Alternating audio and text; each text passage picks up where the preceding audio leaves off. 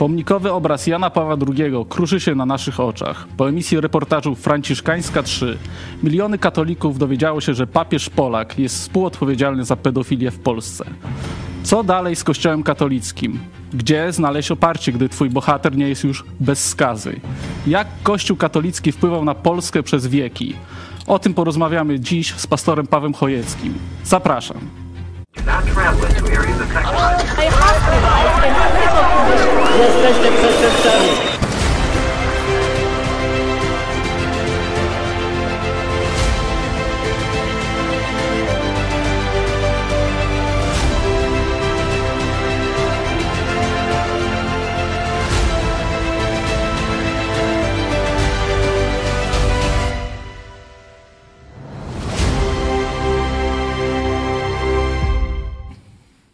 Dzień dobry, witam Państwa w telewizji Idź Pod Prąd. Ja nazywam się Michał Farfos, a moim gościem jest pastor, redaktor naczelny naszej telewizji Paweł Chojecki. Witam. Witam Ciebie, witam Państwa. Z racji tego, że dzisiaj jest 8 marca, pragniemy złożyć najserdeczniejsze życzenia kobietom, które nas oglądają oraz tych, którzy nas nie oglądają. Ja ze swojej strony chciałem złożyć życzenia przede wszystkim mojej mamie, którą bardzo kocham i powiedziałem, że zrobię to na wizji, więc to robię. Życzę Ci wszystkiego dobrego, moja mamusiu kochana. A teraz jeszcze dalej ciągnąć temat kobiecy.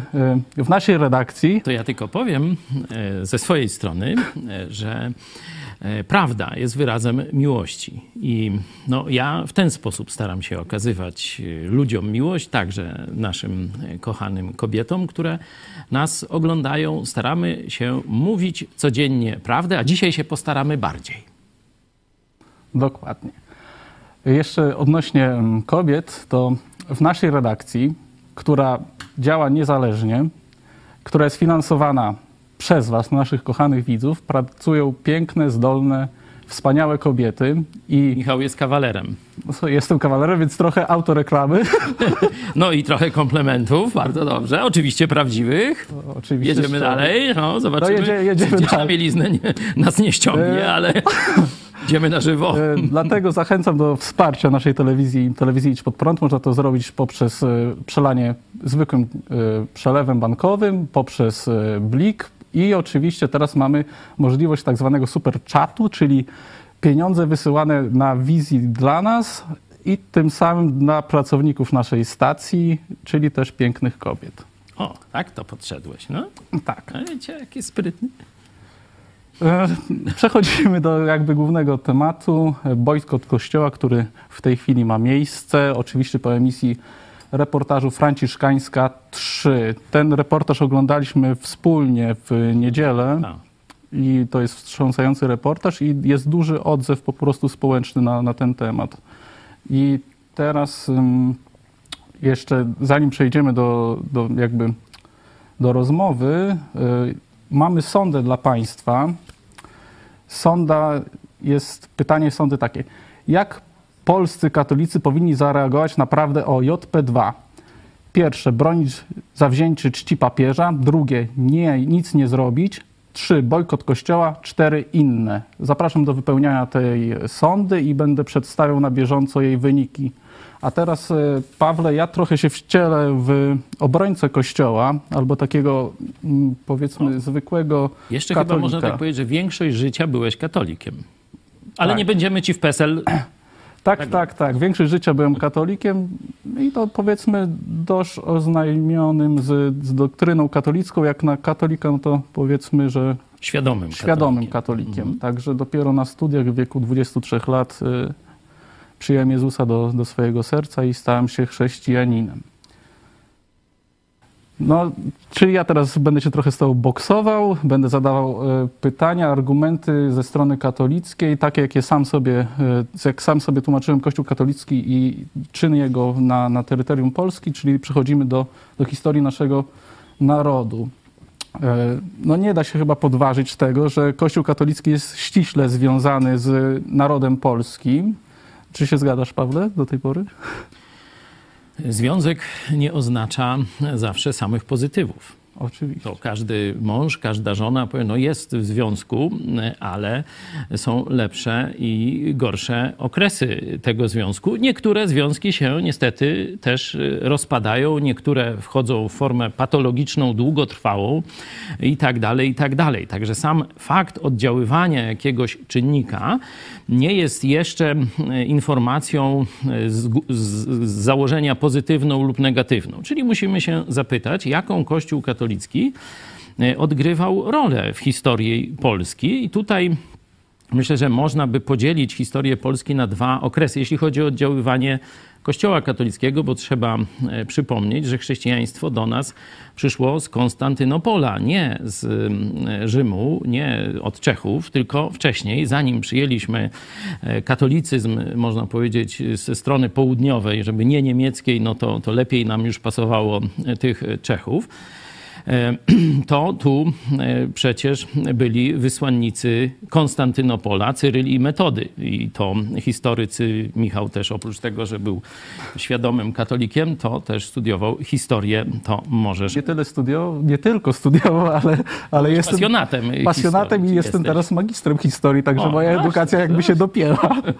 Czyli skończyłeś jednak Skończyłem studia. To historię. jest y, w świetle filmu Franciszkańska 3 pewnym no, O tak y, powiem z przekąsem. Y, Ale wracając do tej roli Kościoła w historii Polski, to można by ją podzielić na dwa okresy. Na ten okres e, w Piastów, gdzie katolicyzm jeszcze, można powiedzieć, pozytywne, państwowo-twórcze miał Pawle, przerwę ci teraz, bo Ależ ja będę bardzo. szedł po prostu ze swoimi ułożonymi pytaniami, które zadałby ci katolik albo by bronił swojej doktryny, a ty będziesz po prostu mi odpowiadał, Mhm. żebyśmy nie wchodzili tak głęboko już na wstępie. No to wspomniałeś tutaj o Cyrylu i Metodym. Oczywiście tam jest w kronikach Cyryla i Metodego jest wspomnienie Krakowa i o tym, że król na Wiśle i etc. Ale teraz y, powróćmy jeszcze do chrztu Polski. Chrzest Polski przyjęty przez, od, od południa przez stronę y, czeską, ale tak naprawdę no, Czechy wtedy podlegały y, cesarstwu niemieckiemu, a sam chrzest no to no, musiał papież wysłać swojego wysłannika. Tak. Także mówię, no, w tym czasie papiestwo i Kościół katolicki odegrały pozytywną rolę, jeśli chodzi o kształtowanie się narodu i państwa. Z, z takich luźnych plemion pojawiła się już nowoczesna, jak na tamte czasy, e, państwowość. I tu oczywiście na plus zdobycze technologiczne, tam cystersi, zakony, e, uprawa roli, narzędzia, e, nowe rośliny.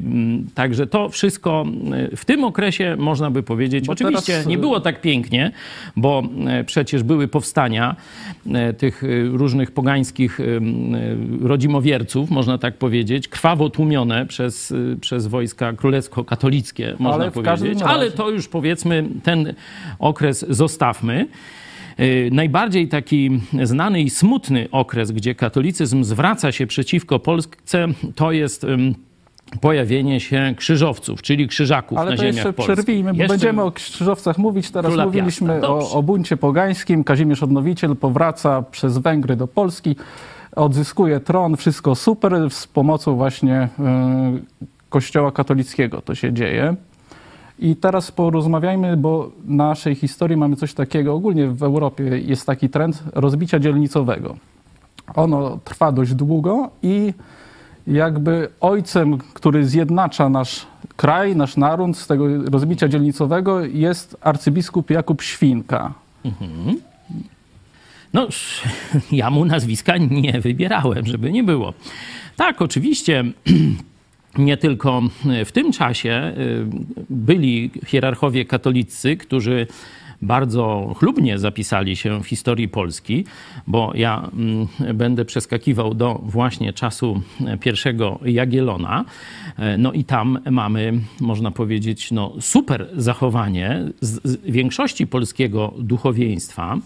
e, to mm, taki ksiądz Paweł Włodkowic, wychowany zresztą na husytach, e, na husytach e, czeskich, czyli na takich protoprotestantach, można powiedzieć, którzy mówili, że trzeba wrócić do źródła, trzeba wrócić do Biblii, że Kościół idzie w kierunku bogactwa, przepychu, rozwięzłości seksualnej, e, kolaboracji z władzą państwową, a porzuca wierność Ewangelii i tak dalej. Także pokazuje, że to już było e, w XIV wieku czymś oczywistym na ziemiach polskich i polskie duchowieństwo raczej patriotyczne i raczej pod wpływem husytów e, stanęło przy królu przeciwko krucjacie katolickiej, bo tego Polacy nie wiedzą, że zakon Najświętszej Marii Panny, czyli krzyżowcy, krzyżacy, e, mieli błogosławieństwo papieża i w całej Europie Zachodniej przeciwko Polsce zbierali krucjatę. Stąd nawet na filmie Krzyżacy, tam ci rycerz z Lotaryngii, nie? Jakiś uczciwy, którego oczywiście krzyżacy tam e, chcą ukatrupić. No to już tam nie będę spoilerował. Film Krzyżacy mam nadzieję, że jest e, znany. Kościół katolicki ogłosił e, krucjatę przeciwko Polsce, a polscy księża i biskupi stanęli przy polskim królu. Przy polskim królu. Za wyjątkiem przyszłego prymasa Mikołaja Trąby, który zdradził Polskę. No i tu już mamy, e, można Czyli powiedzieć... mamy tą drugą stronę medalu drugą teraz. stronę. E, Tu jeszcze mówię większość duchowieństwa, choć można powiedzieć też e, przecież wcześniej był bunt, bunt biskupa, który został świętym, nie? który zdradził Polskę, a jest świętym katolickim, ale to Stanisław, to zostawmy te sprawy.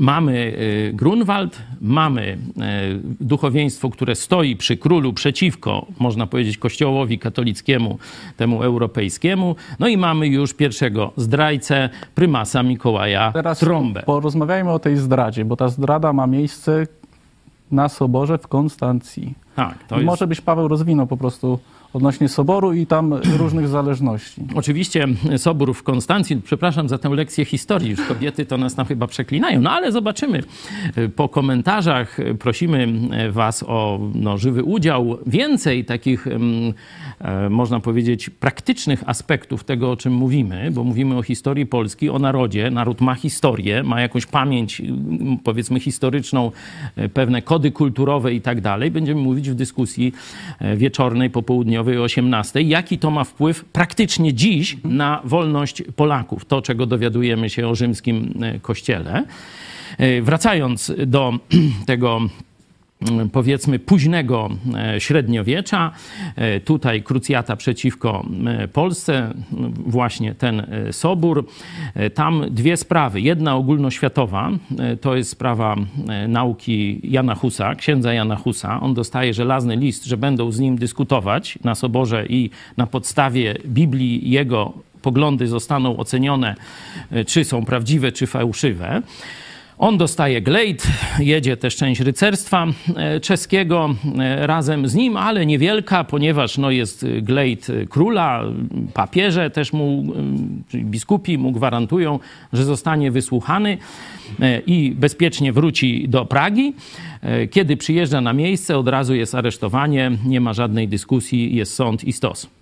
Nie? To jest ta najbardziej znana w świecie e, e, do- dorobek, mówię rzeczywiście z, oczywiście z przekąsem e, tego soboru w Konstancji, 1415 rok. No a drugi to są kolejne potyczki polsko-krzyżackie. Już jesteśmy po zwycięstwie Tak. pod Grunwaldem, ale wcale, że tak powiem, jeszcze politycznych, można powiedzieć, korzyści Polska z tego zwycięstwa jeszcze nie odniosła. Zakon jest silny, zakon knuje, zakon przekupuje papieża, przekupuje szczególnie Niemcy, niemieckie duchowieństwo pomaga w tym, no i przekupują też y, prymasa, późniejszego prymasa Mikołaja Trąbę, y, który, y, który staje po stronie niemieckiej, po stronie krzyżackiej. Tu polskie rycerstwo, właśnie Zawisza Czarny jest znany, że e, no, prawie że zamach na papieża y, dokonał. Powiedzieć, jak nie odwołasz tego, co powiedziałeś o Polakach, to zaraz z tobą inaczej, dziadu, pogadamy.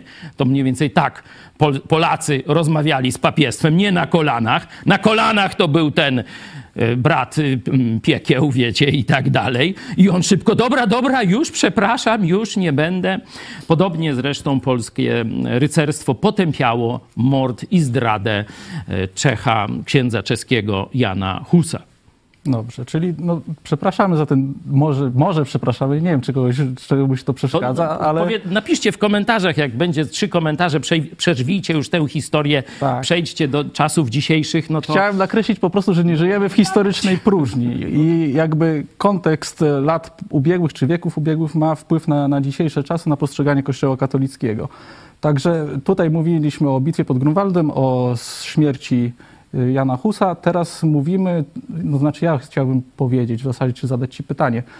E, Staliśmy się przed murzem chrześcijaństwa. W sensie Jan bije teraz do Warny 1444 rok, kiedy król Polski ginie pod Warną i jakby to się dzieje za namową papiestwa, ale motywowane jest właśnie tym, że jesteśmy przed murzem chrześcijaństwa i czy to w pewien sposób y, dobrze Kościół katolicki wpłynął na naszego króla, aby bronił tego chrześcijaństwa, czy też nasz król jako niedoświadczony władca dał się wprowadzić w maliny i za to zapłacił głową? E, To pytanie będziemy sobie jeszcze, mówię, w historii zadawać aż praktycznie do odsieczy wiedeńskiej, e, czyli no ładnych, ładnych kilkaset e, lat, ponad 200 lat. To pytanie, bo i zagrożenie islamu, mniej więcej można powiedzieć po odsieczy wiedeńskiej, islam traci już e, na, znaczy Turcja, e, Imperium Osmańskie traci impet i zaczyna się wycofywać. E, Te tereny na Bałkanach przejmują głównie, głównie tu Austro-Węgry, jeśli chodzi o tereny tak ogólnie mówiąc byłej Jugosławii, nie? tam powoli odzyskują e, te tereny i schodzi na południe, wycofuje się praktycznie z Europy Imperium Osmańskie, ale wtedy bitwa pod Warną, wtedy jeszcze jest e, zagrożenie islamu bardzo poważne. Polska e, wtedy praktycznie nie ma jeszcze można powiedzieć, e, w tej międzynarodowej przestrzeni innego chrześcijaństwa, bo husyci koncentrują się tylko na e, terenie Czech. Polska oczywiście, tu następca Jagieły e, idzie na wojnę, idzie bronić Europę. Oczywiście mm, e, ta sama bitwa zostaje bardzo głupio przeprowadzona i to właśnie z winy papiestwa, że tu wysłannik papieża bardzo mówi atakować, atakować, atakować. No i ten młody, porywczy, niedoświadczony e, król, zresztą już z wielkiej dynastii, która rozrasta się praktycznie w całej Europie Środkowej, Czechy, Węgry, Polska, nie? I tu oczywiście Litwa, czyli też Ruś, wszystko to, to, to, to należy do Jagiellonów mniej więcej w, w tych czasach. Porywa się na nieprzygotowany szturm i em, różne są teorie, ale no, historia mówi, że ginie e, w tej e, bitwie, także tu posłuchanie podszeptów papieskich kończy się tragicznie dla króla i części polskiego rycerstwa. Także tu, e, tu głupota, tu e, brawura. E, Pod Wiedniem jest inaczej.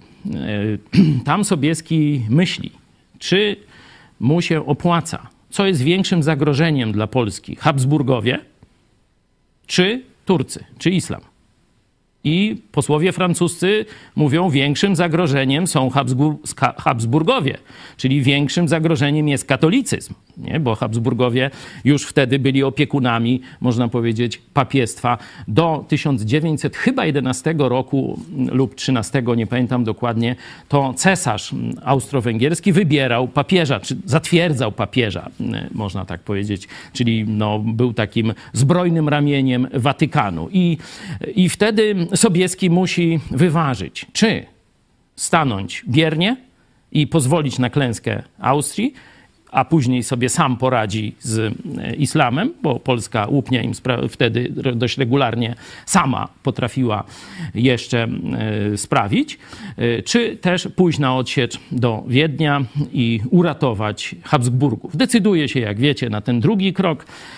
Y, Trudno dzisiaj to jednoznacznie Czy się opłacało, czy też nie? na, pe- na pewno Polsce się nie opłaciło, bo e, zaraz w rozbiorze, e, pierwszym rozbiorze polskim już Austria jest wrogiem Polski, już staje, można powiedzieć, do podziału trupa Polski, nie? jak to wtedy mówili e, Dobrze. ówcześni władcy. Czyli już omówiony mamy jakby ten mm, punkt, który ja sobie nakreśliłem, czyli przedmurze chrześcijaństwa. Tutaj z czatu są chyba pozytywne komentarze. Jest bardzo ciekawie, pozdrawiam. Takie lekcje historii to ja szanuję. E, Kobiety Jak też lubią historię, także e, dziękujemy. I Jak ktoś chce więcej, to mówiłem o złotej wolności szlacheckiej na kazaniu e, w niedzielę, cytując źródła, cytując zresztą książkę historyczną Adama Zamojskiego. To zapraszam, jak ktoś chce więcej w tym mniej więcej tonie. I teraz przechodzimy właśnie do Złotego Wieku. Trochę to nie, nie jest jakby szczegółowe, ale myślę, że po prostu Polacy ze szkoły głównie takie informacje, takie case'y przy, przy, wy, wyciągają. I teraz mamy Złoty Wiek, e, XVI. E, W zasadzie 100 lat po spaleniu Jana Husa na stosie pojawia się kolejny reformator, tym razem Marcin Luther, tereny niemieckie. I tu ci przerwę.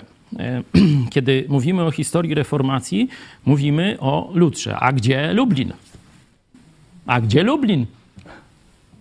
No to proszę rozwij.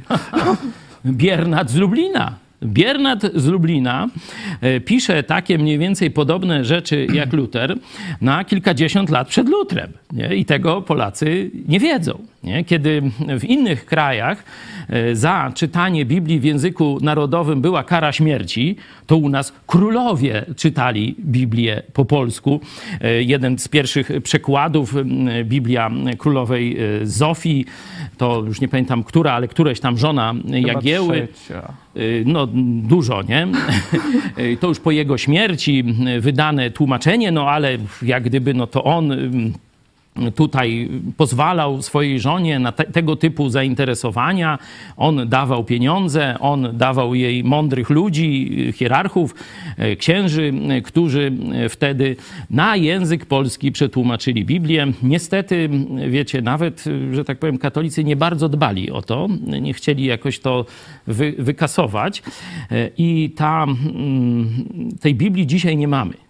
Nie mamy y, ostatnie y, kawałki, fragmenty y, tej Biblii, to gdzieś we Wrocławiu, w niemieckiej bibliotece chyba się tam gdzieś przechowały. Mm, Wcześniej była ona na Węgrzech, w, Debre, w, czekaj, w Szorosz Potoku, nie? Także Biblia Szarosz-Potocka i tak dalej. Nie? To- jest pierwsza połowa XV wieku, gdzieś 1430 rok, jakoś tak tam tą Zofię y, no, umiejscawia, może trochę, trochę wcześniej. Mm, ale można to sobie sprawdzić. Zobaczcie, w Anglii, w katolickiej Anglii wtedy karano stosem za czytanie Biblii e, po, w języku narodowym, a Polacy mieli tłumaczenie Biblii. E, Niemcy się zachwystują e, Lutrem, a my mamy wcześniej Biernata z Lublina. Zresztą wcześniej Paweł Włodkowic w duchu Też. właśnie husyckim też. Jakby ten duch wolności w Polsce Cały czas jest obecny. cały czas obecny i teraz mamy ten złoty wiek Polsce. Ważą się losy jakby przyszłości naszego narodu i kontekst jakby ogólnoeuropejski jest taki, że Europa dzieli się na protestancką, powiedzmy, i katolicką i no, warto przypomnienia chyba hołd pruski. Pierwszy kraj protestancki jest na ziemiach polskich. A, Jagielonowie. Tu jeszcze ojciec ostatniego Jagielona, e, Zygmunt Stary, e, dokonuje bardzo mądrej decyzji politycznej i religijnej. To nie była łatwa decyzja. Był ciągnięty w obie strony, można tak powiedzieć. Zwolennicy... Znaczy, wiesz, Pawle, bo tak ci przerwę, bo ostatnio jestem po, po lekturze. Proszę, proszę, dawaj. I oczywiście Zygmunt Stary z jednej strony e, zrobił to, co należało zrobić, ale e, jakby, jak to go nazwać? Pierwszy, pierwszy król jakby, czy książę pruski, no też wyciągnął pewną inicjatywę, no bo to on sekularyzował państwo i to on zgłosił się do Zygmunta Starego protekcję, Tak, zresztą to była Rada Lutra, żeby, żeby nie było. To Luter czyli szachmat po prostu. Tak, no bo e, już zakon krzyżacki z przyczyn różnych społecznych i ekonomicznych i religijnych upadał. Już nie był czas e, krzyżowców. Luther rozpoczyna reformację niemiecką. To jest jeden z, jedno z państw niemieckich. To zresztą na filmie Luther możecie też zobaczyć właśnie też przedstawicieli zakonu krzyżackiego, Najświętszej Marii Panny i tak dalej. No i za, zastanawiają się, co robić. Jeśli nic nie zrobimy, to państwo upadnie. To państwo kościelne już w tych czasach, kiedy Europa się budzi, jest odrodzenie, nowa świadomość, reformacja, to praktycznie to państwo nie ma żadnych szans. E, A e, miało mądrą elitę mądrą elitę i oni y, wtedy kombinują, że rzeczywiście z katolicyzmem coś jest nie tak. I zaczynają czytać Biblię, bo potem Królewiec staje się jednym z większych ośrodków reformacji w tej części y, Europy za sprawą właśnie księcia lektora. Także y, to y, pokazuje, że mieli tam mądrych ludzi, mieli całą kadrę już wykształconych i profesorów, i kościelnych hierarchów, którzy czytali Biblię. I decyzja polityczna z cesarzem niemieckim to nie wiadomo, jak on tam zdecyduje, a Polacy są stabilni i Polacy są wolnościowi. Też Wybiera przypomnijmy, Zygmunta, e, wybiera Jagiellonów, wybiera Polskę jako protektorów swojego państwa, czyli likwiduje kasacja, sekularyzacja państwa. To dzisiaj jest taki, taki świeckie państwo, nie? To on właśnie robi z tego zakonu Najświętszej Marii Panny świeckie e, państwo i e, oddaje się w opiekę lenną królowi polskiemu i w tym momencie 1525, hołd pruski, przypominam, matura będzie z historii, to się wam przyda. Pierwsze państwo protestanckie w historii świata powstaje pod berłem polskiego monarchy. jeszcze Pawle, tak Osiem lat przed tym, jak e, Henryk VIII powiedział adios amigos tam Za jak? chwilę przejdziemy do Henryka VIII, a teraz jeszcze odnośnie naszego Złotego Wieku, no to tak jak powiedział Robert Makłowicz z jednym z naszych programów, piękny witraż, w którym są elementy różnych kultur, czyli Polska musiała być naturalnym wyborem y, mm, władcy pruskiego, ponieważ składała się z narodu wielokulturowego, wieloreligijnego i są protestanci, y, prawosławni, katolicy, Ormianie, Muzułmanie, muzułmanie. też są przecież Tatarów. E, Już wtedy mieliśmy w okolicach, powiedzmy, Podlasia, bardzo wtedy, zdaje się, w szczytowym okresie to było 400 meczetów na terenie e, Polski, meczetów tatarskich. E, Także to naprawdę nie było. Teraz mamy tam kilka, nie? Kruszyniany, coś tam, coś tam, nie? To nie znam tak dokładnie. Proszę, wybaczcie, e, ale tylko wiem, że jest jeszcze kilka meczetów na Podlasiu. Wtedy było 400. I teraz odnośnie jeszcze XVI wieku trochę dłużej w nim posiedzimy, no bo mamy jakby czasy, w których przeważającą siłą w Polsce stają się protestanci, ale pod koniec tego stulecia już jest kontrreformacja jezuicka i nasz kraj idzie w tą stronę powiedzmy e, sporu religijnego na, na, na część, znaczy sporu religijnego ku katolicyzmowi. Natomiast wracając do Henryka VIII, no to w Anglii w tamtych czasach jest Henryk VIII, w Polsce z lekcji historii kojarzony przede wszystkim z tym, że miał ponad Sześć sześć, żon. sześć, sześć żon, był grubasem i, i non-stop żar. A, Ale jeszcze od czasu do czasu coś mądrego zrobił. ale nikt nie wspomni o tym, że był geniuszem muzycznym, że był przewidujący, że Poetą, stworzył był nawet. poetą, że stworzył marynarkę Royal Navy.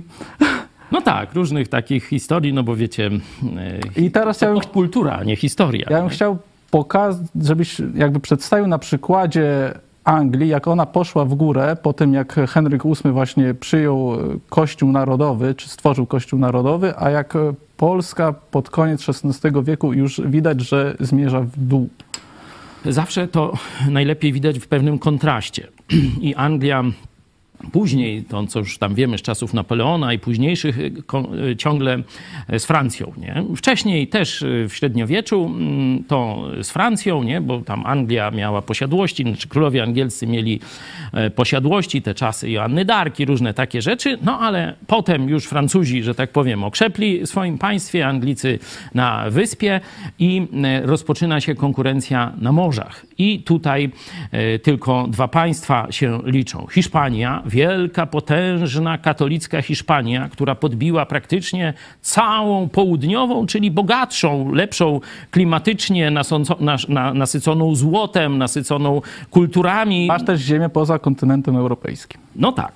E, Także Hiszpania króluje. Można powiedzieć, katolickie, katolickie imperium też oczywiście wpływa na papiestwo, ma też e, no, bardzo dobre relacje z papiestwem. Ci najgorsi papieże to chyba z Hiszpanii, nie? Borgiowie. No właśnie ród Borgiów, no to właśnie tu też y, tam pewnie coś tam kobiety też oglądały te seriale, no to właśnie e, z Hiszpanii y, pochodzi ten ród, czyli wielkie imperium katolickie, e, cała Ameryka, ta tak zwana łacińska, czyli katolicka, Ameryka Południowa i Środkowa i jeszcze kawał ten południowy, północnym, bo Meksyk, to cała Kalifornia, to wszystko, to jest pod, y, można powiedzieć, bezpośrednim wpływem imperium hiszpańskiego, katolickiego imperium.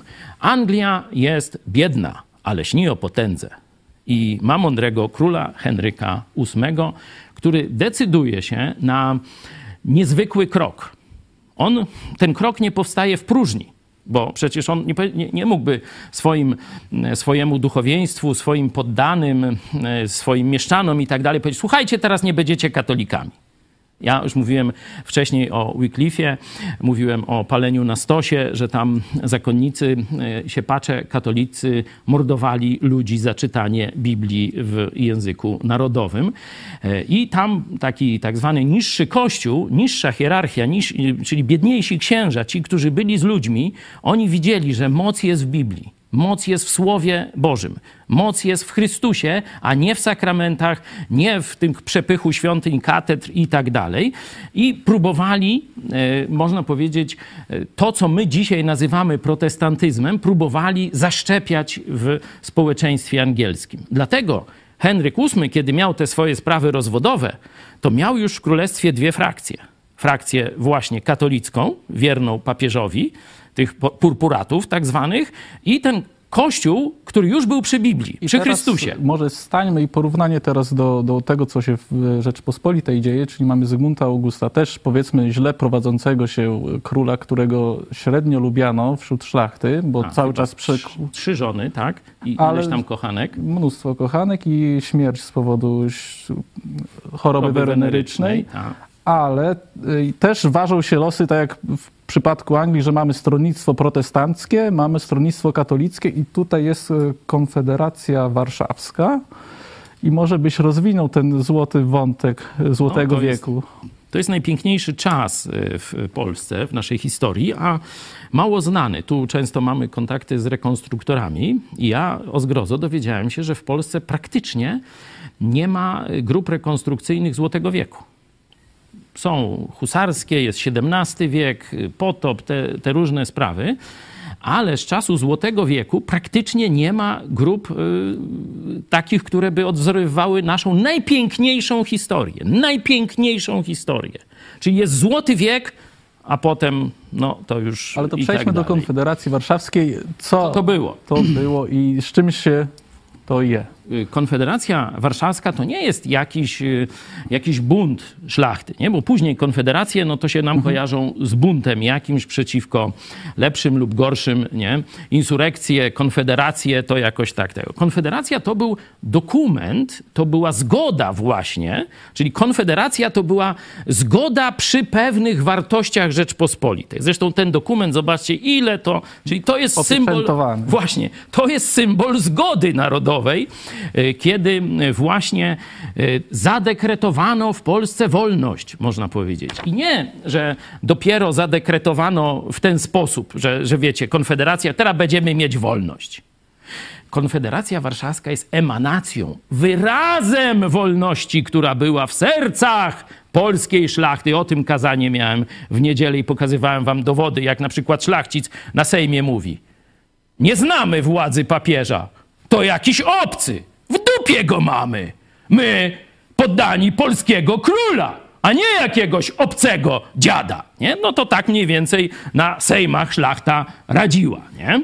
E, I ten dokument, on wcześniej zresztą poprzedzony e, Sejmem w Piotrkowie Trybunalskim 1555, gdzie szlachta mówi: dość władzy Rzymu, jak się papieżowi nie podoba, to mamy go gdzieś. My chcemy polskiego kościoła, narodowego. Nie? I szlachta powiedziała: chcemy zniesienia celibatu, chcemy odprawiania w języku narodowym i chcemy tej wieczerzy pańskiej, komunii, jak mówią katolicy, tak jak chcieli husyci, pod dwiema postaciami, jak Pan Bóg przykazał, czyli i wino, i chleb. Nie będzie tu ksiądz nam pił wina, a my opłatki będziemy, okruchy z pańskiego stołu. Nie mniej więcej, no zobaczcie jaka, jaka mądrość, jaka odwaga. To jest Sobór Polskiej, czy, przepraszam, Sejm Polskiej Szlachty e, w Piotrkowie Trybunalskim i większością głosów wzywają króla do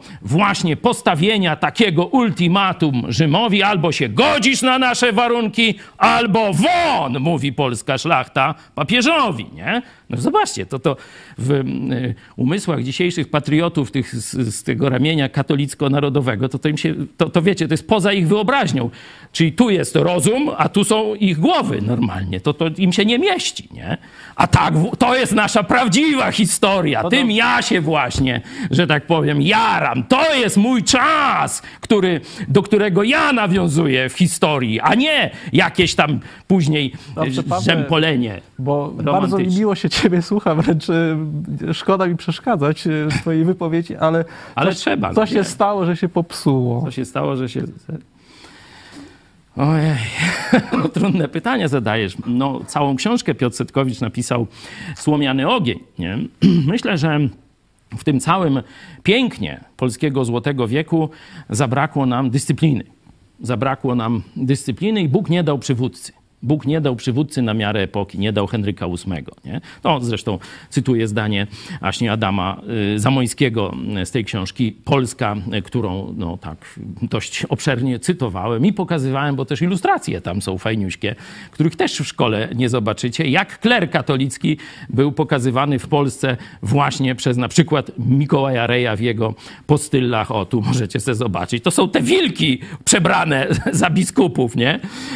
To tak Polacy, tak polska szlachta widziała kler katolicki, widziała hierarchów i papieża, także No to dobrze, zobaczcie, bo nic nowego. Tu, Pawle, mówisz o brak, braku dyscypliny, to z jednej strony, ale też mamy do czynienia z kontrreformacją katolicką i Kontrreformacja była wszędzie, ale nie wszędzie jej się udało. Król latał za panienkami. Miał w dupie państwo, miał umarł bezdzietnie. Co było jego na największą trypra czy błędem? na jakiegoś innego syfilisa, nie?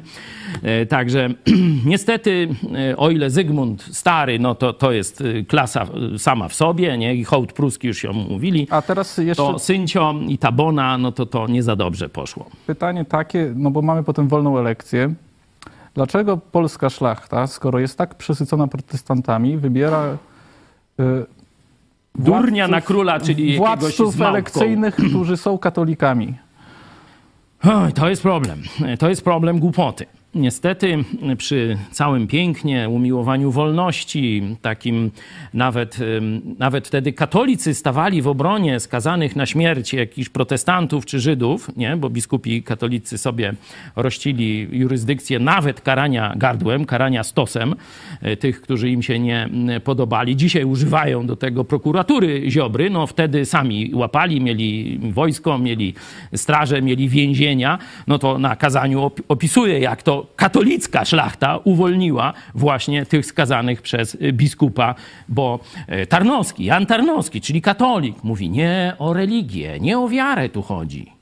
O co tu chodzi? O wolność. On to rozumiał.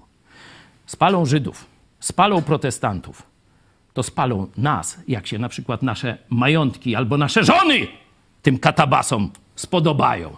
Tak, polska katolicka szlachta. Gdzie dzisiaj są ci mądrzy katolicy, ja się pytam. Bronią pedofilii. To teraz jeszcze Wtedy bronili wolności. Ciągnąć kontrrefo- ciągnąc kontrreformację e, i musimy trochę przyspieszyć, bo już mówimy i mówimy. No do 18 jeszcze trochę czasu. Nie, to jeszcze czarka musimy wpuścić na wiadomości o 17. Dobra, kontrreformacja w Polsce i jakby wydawałoby się, że pozytywne rzeczy z jednej strony, no bo mamy darmową edukację prowadzoną przez jezuitów i PR-ów, ale do czego to prowadzi? W sensie, dlaczego wiek XVII już takim jest wiekiem pochylnym? Słuchaj, darmowa edukacja. Dlaczego dzisiaj ludzie się boją dzieci posyłać do szkoły? No bo jest darmowa edukacja. Przecież y, to była darmowa indoktrynacja, a nie darmowa edukacja. Przecież pijarzy i jezuici kradli polską młodzież, nawet przy głupocie panów polskich, przy głupocie protestanckiej szlachty oddawali im, bo za darmo, bo oszczędzą na edukacji, a będzie piknie w łacinie umiał wiersze y, cytować syncio, nie? I wysyłali do tych katolickich kuźni głupoty, e, to w historii na pewno znacie takie określenie łacina, dziecina, pierzyna. I to jest koniec polskiej elity. Kościół katolicki, wychowanie katolickie w tych jezuickich i pijarskich szkołach skończyło etos bohaterstwa i wolności polskiej szlachty, a w to miejsce zapanowała łacina, czyli religijność taka dewocyjna, katolicka, zapanowała dziecina, czyli głupota społeczna i polityczna. Oni mówili, ha, jak my nie będziemy mieć silnego państwa, to nikt nas nie zaatakuje. To jest wytwór właśnie szkół katolickich. Taki idiotyzm. Ci spod Grunwaldu za 200 lat tak zdurnieli, że opowiadali kucypały, że jak będziemy mieć słabe państwo, to nikomu nie będziemy zagrażać i nikt nas nie zaatakuje. I pusty, kuflem w pusty łeb jeszcze przywalił, bo pierzyna to znaczy wygody, nie? Czyli katolicyzm, do tego durnota, czyli pierzyna, czy ta dziecina i wygody, życie dla używania życia, a nie dla dobra Rzeczpospolitej. To nam dały szkoły darmowe, pijarów i jezuitów. Dobrze, a teraz pogadajmy, takie modne jest słowo soft power, czyli wpływ państwa na to, że jest atrakcyjne dla, dla innych ludzi z zewnątrz. I mamy XVI wiek, Polska jest y, wielokulturowa, otwarta, wolnościowa, a pod koniec tego wieku mamy Unię Brzeską, która sprowadza się do tego, że wyznawcy prawosławni stają się grekokatolikami i jak to wpływa jakby na wolność? Dlaczego już nie można powiedzieć, że Polska jest taką jak Polską XVI wieku, Polską wolności, tylko zaczyna coraz bardziej ciemiężyć Ciążyć chyba. A, ciemiężyć, ciemiężyć innych ludzi. Innych, inne ludy. Nie chcę, za, nie chcę za długo, ale w XVI wieku istniała ogromna szansa na przeniknięcie idei biblijnych, protestanckich do e, kościoła prawosławnego tego właśnie obrządku bardziej związanego z Konstantynopolem, z Kijowem. Rej, e, no, najbardziej sławny polski protestant, był wręcz prawie, że ikony były, a na pewno jego pisma, jego postyle, czyli kazania protestanta, były, można powiedzieć, drukowane, czytane w, w kościołach prawosławia wtedy. Nie? Czyli istniała ogromna szansa. Podobnie od północy Radziwiłowie już z kalwinizmem mieli podobne y, nadzieje, że uda się szlachtę ruską, czyli prawosławną, przeciągnąć na protestantyzm. A wtedy wchodzi właśnie kontreformacja i mówi nie. Przeciągniemy ich, ale na posłuszeństwo rzymskiemu papieżowi. I zaczynają się bunty kozackie i zaczyna się koniec Rzeczpospolitej. Myśmy, mówię o protestantach, o polskiej szlachcie, chcieli skierować wszystkich do Biblii i niech każdy sobie sam czyta Biblię, niech sam wyciąga wnioski, niech sam wybiera kościół, w jakim chce żyć. To była polska szlachta. A była szlachta już wytresowana przez jezuitów i ona była grabarzem Rzeczpospolitej.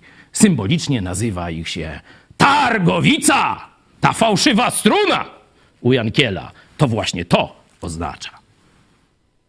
Dobrze, już praktycznie kończymy pierwszą Rzeczpospolitą, bo zaraz przejdziemy do zaborów, ale jeszcze Niestety wcześniej. się skończyła. Dlaczego doszło do zaborów? Czy po prostu Polska była tak przegnita wewnętrznie, czy z kolei mocarstwa zewnętrzne były tak silne? A może jedno i drugie w postaci tego, że kiedy się nie rozwijasz, zostajesz w tył? Dokładnie.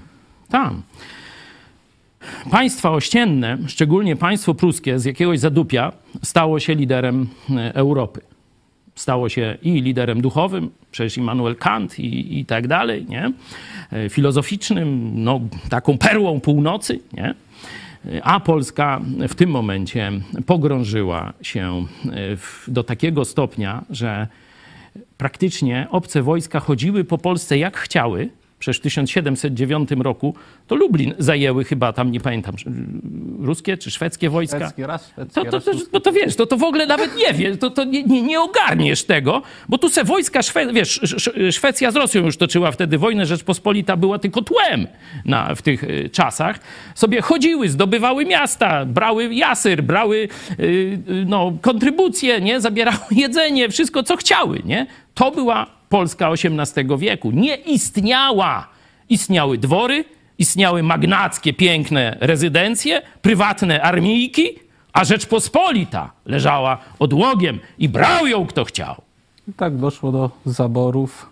Trzy państwa rozebrały nasze, naszą kochaną Rzeczpospolitą. I teraz, y, jeżeli chodzi o kwestię zaborów, no to też, tak jak w kwestii y, Polski dzielnicowej, tak też tutaj mówi się, że Polska katolicem, katolickim prawem stała i że Polska była wtedy katolicka, dlatego się ostała. Rzeczywiście ten dzisiejszy mit Polaka katolika, on w historii Polski nie istnieje. To pokazałem. Nie, nie było czegoś takiego jak Polak katolik. To się zaczęło e, właśnie na przełomie mm, XVIII i XIX wieku. Ten mit zaczęli właśnie wsączać w polskie serca jezuici e, i inni załóżnicy Watykanu, Rzymu, precyzyjnie mówiąc, w tym czasie. I kiedy Polska jest pod zaborami, to no, Austria jest takim, powiedzmy, najbardziej lajtowym. Tam nawet y, posłowie galicyjscy tam jeżdżą do, do Wiednia, jakąś tam mają rolę. Chociaż jak Polska chce się wybić na niepodległość w zaborze e, austriackim, rok 1846, to co robi Austria katolicka? Buntuje chłopów, żeby rżnęli piłami polską szlachtę. Także, także tak nas y, ko- kochała katolicka y, Austria, no ale to inna sprawa. Głównie wojna toczy się już, y, już można powiedzieć, Austria schodzi coraz bardziej z pola, jeśli już, no to tam na południe, gdzieś na Bałkanach kieruje swoją, e, swoją inicjatywę e, taką no, cywilizacyjną, a tu walczą czy rywalizują ze sobą Prusy, czyli Niemcy z Rosją. No i Polska jest pomiędzy. I teraz Prusy są protestanckie, Rosja jest prawosławna. No to żeby Polacy się nie rozpuścili, czy w żywiole niemieckim e, protestanckim, czy w żywiole rosyjskim e, prawosławnym, no to część patriotów, część oczywiście no duchowieństwo to jak najbardziej. Mówimy, prawdziwy Polak to katolik. Jak protestant to Niemiec, jak prawosławny to Rosjanin, nie? I zaczyna się utożsamianie religii z etniczną państwowością. Ale teraz, Pawle, jeszcze jakby ciągnąć temat zaborów, no bo mamy odrodzenie, mamy drugą Rzeczpospolitą. No i kto jest jej twórcą albo kto za, zawalczył o tą Rzeczpospolitą? Ludzie, którzy już nie identyfikowali się z Kościołem. To trzeba jasno powiedzieć. Kościół w XIX wieku i na początku XX wieku stał na straży tego trójporozumienia e, cesarzy rosyjskiego, e, niemieckiego, czy tam pruskiego i e, austriackiego, że tu ma być, nie toczymy wojen, granice są cesarstw wyznaczone i Kościół katolicki bardzo mocno że tak powiem, pomaga carom i cesarzom w utrzymaniu ich władzy. Kiedy Polacy chcą się buntować, kiedy Polacy chcą chwycić za broń, no to jak mówi nasz wieszcz, wsadzając te słowa e, w papieża, mówi, jak Polacy się zbuntują, papież mówi, pierwszy na Polaków klątwę rzucę. I to nie jest tylko, że tak powiem, figura, e, figura e, poetycka. E, To są dokumenty, to są encykliki papieży potępiające zrywy wolnościowe Polaków. Szczegóły możecie sobie zobaczyć w niekatolickich książkach do historii i niepaństwowych, bo u nas mamy katokomunę, to wiecie, prawdy wam nie powie ani państwo, ani kościół. Musicie sami poszperać, jak powstanie czy listopadowe, czy styczniowe było potępiane przez papiestwo, przez Kościół katolicki. Tu trzeba powiedzieć, spora część niższego duchowieństwa stawała po stronie narodu. Ale najwyższe duch- duchowieństwo i papiestwo zawsze było przeciwko Polsce. To teraz czy po prostu ludzie karierowicze pchną się po szczeblach kariery właśnie w kościele katolickim i to oni narzucają ton, a, po, a ci wszyscy, którzy, którzy są na dole, ci, ci mniejsi, no to są dobrymi księżmi i jakby nie mają, nie, nie mają winy na swoim sumieniu? No, głupota jest pewną winą. Nie? Ona jest mniejszą winą niż to, co na przykład robił Jan Paweł II, czyli że wiedział o zbrodniarzach, y, którzy gwałcą dzieci na parafiach, chłopców i dziewczynki, przenosił ich z parafii do parafii, umożliwiał im dalej gwałcenie polskich y, dzieci.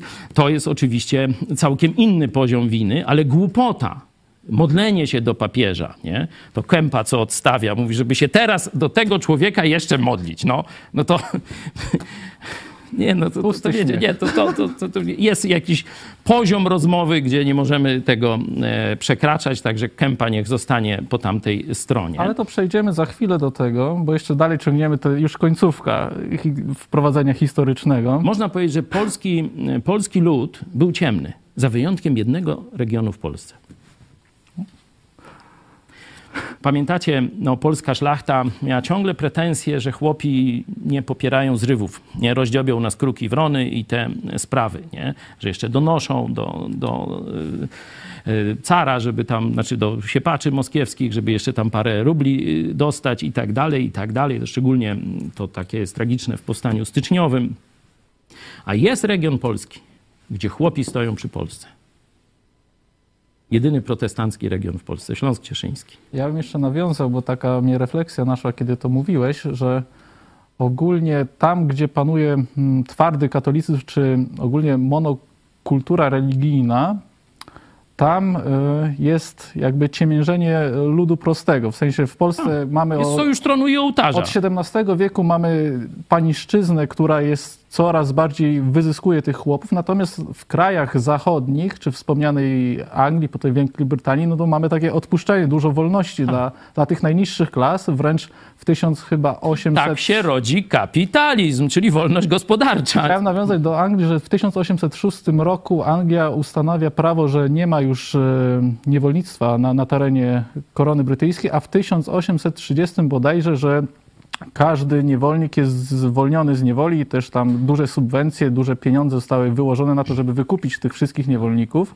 Także jakby kraj protestancki to jednocześnie kraj wolności, natomiast kraj katolicki, jeżeli chodzi o sferę powiedzmy tą najniższą, najuboższą, to kraj niewoli. Tu jakimś takim bohaterem, który spina te dwie kultury, protestancką i katolicką, jest Kościuszko. E, On zaznał amerykańskiej wolności. On wiedział, co się dzieje w Ameryce, tam zresztą później e, wyemigrował E, i Kościuszko próbuje te amerykańskie, protestanckie idee przenieść na teren Polski. I on właśnie ogłasza wolność chłopom. Ale kler katolicki i bogatsza szlachta katolicka mówią nie.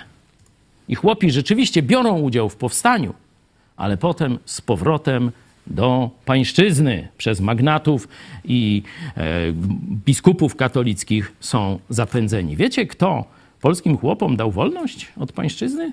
To pytanie dla Polaków katolików. No niestety, nie Polacy, nie katolicy, nie nasi magnaci, chociaż światli i o wolności dużo mówili. No, oczywiście z przyczyn politycznych zrobił to ruski car, żeby e, już całkowicie zdusić Ugasić powstanie styczniowe w 1864 roku zniósł pańszczyznę na terenie Polski. Także polska szlachta, chociaż mówię, miała takich przywódców jak Kościuszko, nie była w stanie zrezygnować z pierzyny. Łacina, dziecina, pierzyna! I gnębili chłopów. A teraz, Pawle, jakbyś powiedział trochę o tym, jak funkcjonował Kościół katolicki w okresie międzywojennym. No bo już odzyskujemy niepodległość, mamy swoje elity, swoje państwo, potem przychodzi hetakomba 1939 roku i jak pomiędzy dwiema wojnami to wygląda, jeżeli chodzi o Kościół katolicki, a państwo polskie? Tu by trzeba troszkę szerzej powiedziałem, ten zryw niepodległościowy budowany przez pozytywistów czy socjalistów związanych z Piłsudskim, e, on nie był związany z Kościołem katolickim. On był wbrew Kościołowi katolickiemu. Czyli trzeba no, jasno postawić, że to nie księża byli pozy- po, e, tymi pozytywistami. Nie? E, Oczywiście wyjątki zawsze się Ale też zdarzają. Jeśli już to ten najniższe duchowieństwo, tam takie zakony żebracze wtedy tam troszeczkę powstawały, takie niosące pomoc charytatywną. E, Właśnie w Krakowie, ten brat naszego Boga, no to to jest właśnie ta e, historia. Alberta też. Tak, zakon brata Alberta, ale wyższe duchowieństwo opływa w luksusy, żyje jak magnaci i kolaboruje z zaborcami. Nie? To jest, e, to jest e, o cześć wam panowie prawaci, nie? I tak dalej, no to są wytwory poezji i myśli narodowej tamtych czasów. Polska dla nich nie istnieje. Polska dla nich nie istnieje, kiedy Dmowski, tak przez tych dzisiejszych narodowców tam hołubiony, jedzie do Rzymu upominać się o sprawy polskie, to mówi, co ty tu z jakąś Polską, tu masz, masz cesarza austriackiego, całuj go w dupę, przepraszam, w pierścień i nie podskakuj z tą Polską, nie? No i ten taki, jak to, ja mam obowiązki polskie, no tam przynajmniej się, z, jestem Polakiem, mam obowiązki polskie, no, zdobywa się na, na jakiś bunt y, e, temu, tej zdradzie e, katolickiej hierarchii, zdradzie polskiego interesu e, narodowego. Praktycznie tacy ka- katolicy poprawni, no, na przykład Sienkiewicz jest bardzo takim, no, trylogia, no to jest przecież y, apologia katolicyzmu, jakaś tam Jasna Góra, bzdury, bo to nieprawda historycznie, to tam przecież przeor Jasnej Góry ślubował królowi szwedzkiemu wierność na kolanach i, i tak dalej. Dopiero jak Skończmy się... to. No, a także mówię, Sienkiewicz, kiedy legioniści Piłsudskiego e, z Krakowa ruszają, on jest bardzo blisko, Oblęgorek, nie? Przy, przyjeżdżają, myśli, stanie na czele, porwie Polaków. On mówi, won! Carowi służyć! Jedyny władca Polski! Noż to Sienkiewicz taki, katolik takie kucypały opowiada, kiedy legioniści chcą walczyć o wolną Polskę, nie? Tego się wam w szkole nie powie, no ale telewizja idź pod prąd jest od tego. Ja teraz mi wpadło do głowy, że jest taki utwór słowackiego Angeli. On jest wykonywany przez Przemysława Gintrowskiego i on dużo mówi o społeczeństwie polskim tamtych czasów odnośnie tego, że, że mają bielmo na oczach, że pokochali mgłę takiej niepewności. Także bardzo zachęcam, można przesłuchać, bardzo wzruszające. E, Zrobimy teraz sobie krótką przerwę, żebyśmy złapali oddech przed tematem głównym i puścimy w tym czasie dwie wypowiedzi, ja muszę sobie znaleźć w notatkach. Pierwsza z Teleekspresu, Piotr Lisiewicz. Znaczy z Teleekspresu, a potem Piotr Lisiewicz. Zapraszam. Jeśli przyjdą zniszczyć ten naród, zaczną od Kościoła, gdyż Kościół jest siłą tego narodu, przewidywał kardynał Stefan Wyszyński. No i przyszli i wzięli ze sobą esbeckie materiały wymierzone w papieża Jana Pawła II. O brudnych atakach na świętego powiemy w Teleekspresie. Rafał Patera, zaczynamy. Chciałem powiedzieć coś, co myślę, że mm, warto, żeby padło w tych dniach, w tych latach, tak? My widzieliśmy wszystko. Naszego, naszych pokoleń, tych, które pamiętają Jana Pawła II, mm, nikt nam nie wciśnie głupot, tak? Yy, Widzieliśmy cud, widzieliśmy, jak odradza się Polska. Mm, Nasz się nie nabierze. W tej chwili e, trwa walka o to, żeby Ojca Świętemu, Świętego zabrać najmłodszemu pokoleniu. Bardzo e, e, intensywna walka, filmy, e, filmiki, e, dowcipy, przekazy podprogowe. Tego jest ogromna ilość. Kto z Was ma e, dzieci, to to widzi. No więc jeśli możemy dzisiaj złożyć tutaj przy okazji tej nagrody dla Wandy Półtawskiej jakieś zobowiązanie, to niech, niech będzie to zobowiązanie, że skoro już 30 lat prowadzimy mm, naszą gazetę, skoro rozumiemy te mechanizmy, to my te wartości i tę postać przeniesiemy e, w to pokolenie. Przeniesiemy w to pokolenie młodych, bo to jest, to dzisiaj się wydaje trudne, ale to jest tylko trudne, jeśli załamujemy ręce i mówimy, że nie można, bo, bo można, bo, bo, bo, bo te różne y, julki od strajku kobiet potem przychodzą pod ambasadę Ukrainy protestować przeciwko ludobójstwu. Dzieciaki szukają, dzieciaki eksperymentują i y, dzieciaki nie są złe, źli są y, starzy cynicy. Więc niech to będzie takie przesłanie, które, które y, y, y, wynieśmy stąd dzisiaj i podejmijmy je. Witamy po tej krótkiej przerwie, w której przedstawiliśmy jakby to, co dzieje się obecnie w mediach, w zasadzie na całym spektrum mediów, oprócz może TVN-u. Chociaż pokazywali, pokazaliśmy tą stronę tak ps- pseudopatriotyczną i niestety nie pseudo, tylko rządową. Rządowo-pseudopatriotyczną. A ja teraz przedstawię wyniki sądy, jak Polacy, polscy katolicy powinni zareagować na prawdę o Janie Pawle II i najwyższe notowania ma bojkot kościoła z naszym hashtagiem 79%, potem jest inne, egzekwo zbronić za, za wszelką cenę papieża i nic nie robić 5%. Mhm. No to tu, tu mniej więcej wstrzeliliśmy się tym Bo- razem w myślenie naszych widzów. Tu zresztą przebywamy ze sobą dzień w dzień. E, Już siódmy rok zdaje się, E, czy nie, ósmy. Weźcie mi pomóżcie. Ósmy. Ósmy rok, tak, siódma rocznica była, czyli ósmy rok e, przebywamy dzień w dzień ze sobą. Mówię o najstarszych naszych widzach, z częścią trochę krócej, ale to jednak parę programów naszych wystarczy obejrzeć i już człowiek wie o co biega i mówi, ty, ja myślałem, że takich ludzi to już w Polsce nie ma. A są. No, witamy tych widzów, którzy dzisiaj mają e, tego typu doświadczenia. I przechodzimy... Mam nadzieję, że zostaniecie z nami na dłużej. Idziemy po wolność. To nie zabawa.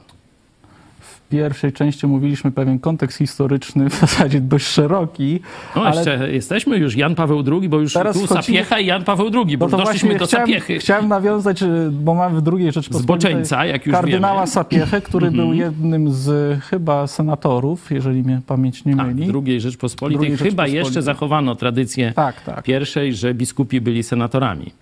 No i teraz y, oglądaliśmy, jak wspomniałem na początku naszego, naszej rozmowy, y, reportaż Franciszkańska 3 i tam pojawia się postać y, kardynała Sapiechy jako tego, który jest protektorem z kolei Jana Pawła II, o którym dzisiaj będziemy szerzej mówić o 18.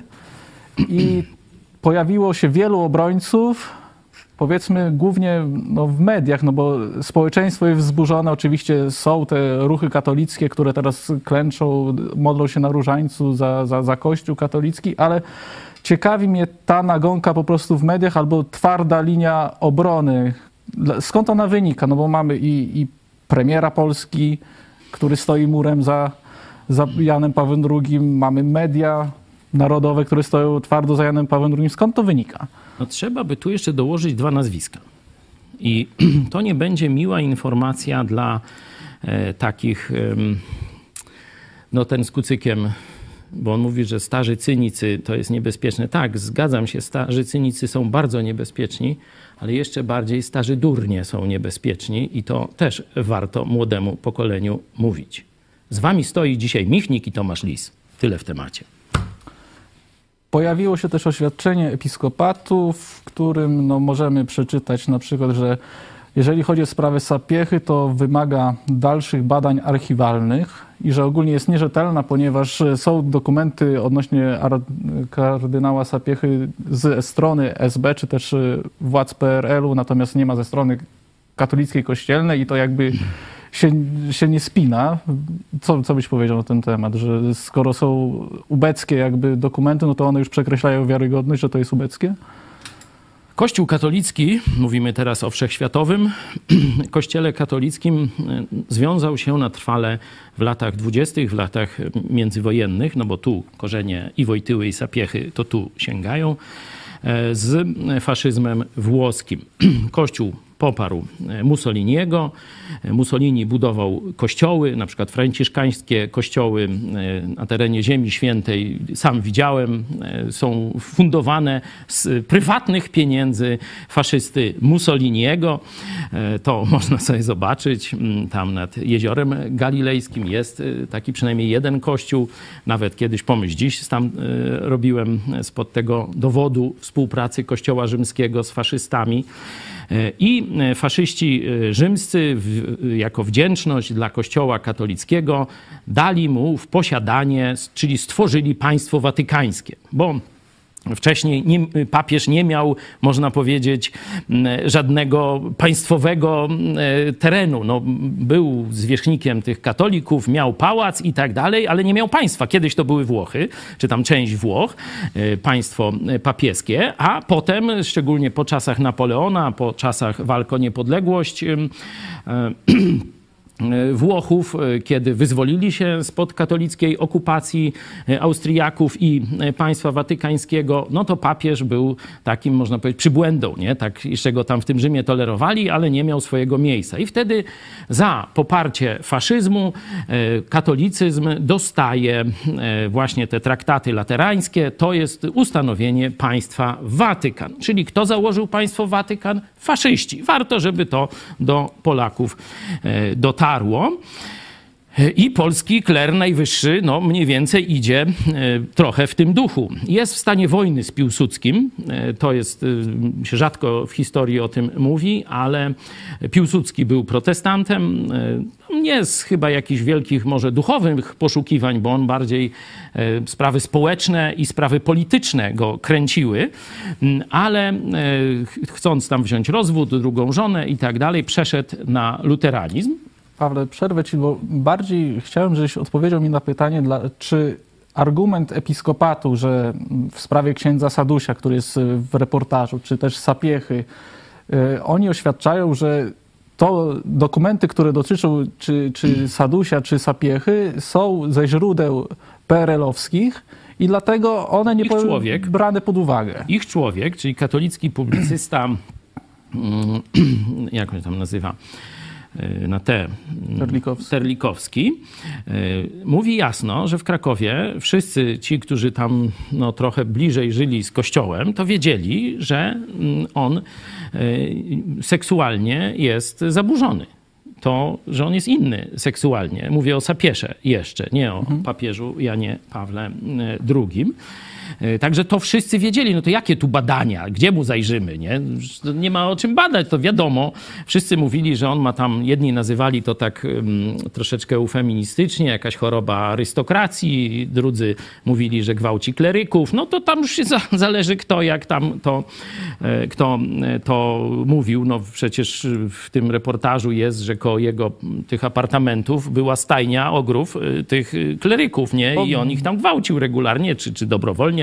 Później byli jego sekretarzami, pieli się po tej karierze. No to, to wszystko wiemy o Kościele. To nie ma tu, co tu badać? No to, to już by jakieś chyba... Bo chodzi mi bardziej też o to, że według oświadczenia episkopatu, no to oni są na stanowisko, że my byliśmy w kontrze co do PRL-u i to oni się mszczą teraz Tak, na tak, nas, tak, wyciągają swoje parszywe łapska do Jana Pawła Bzdury, II. bzdury, bzdury.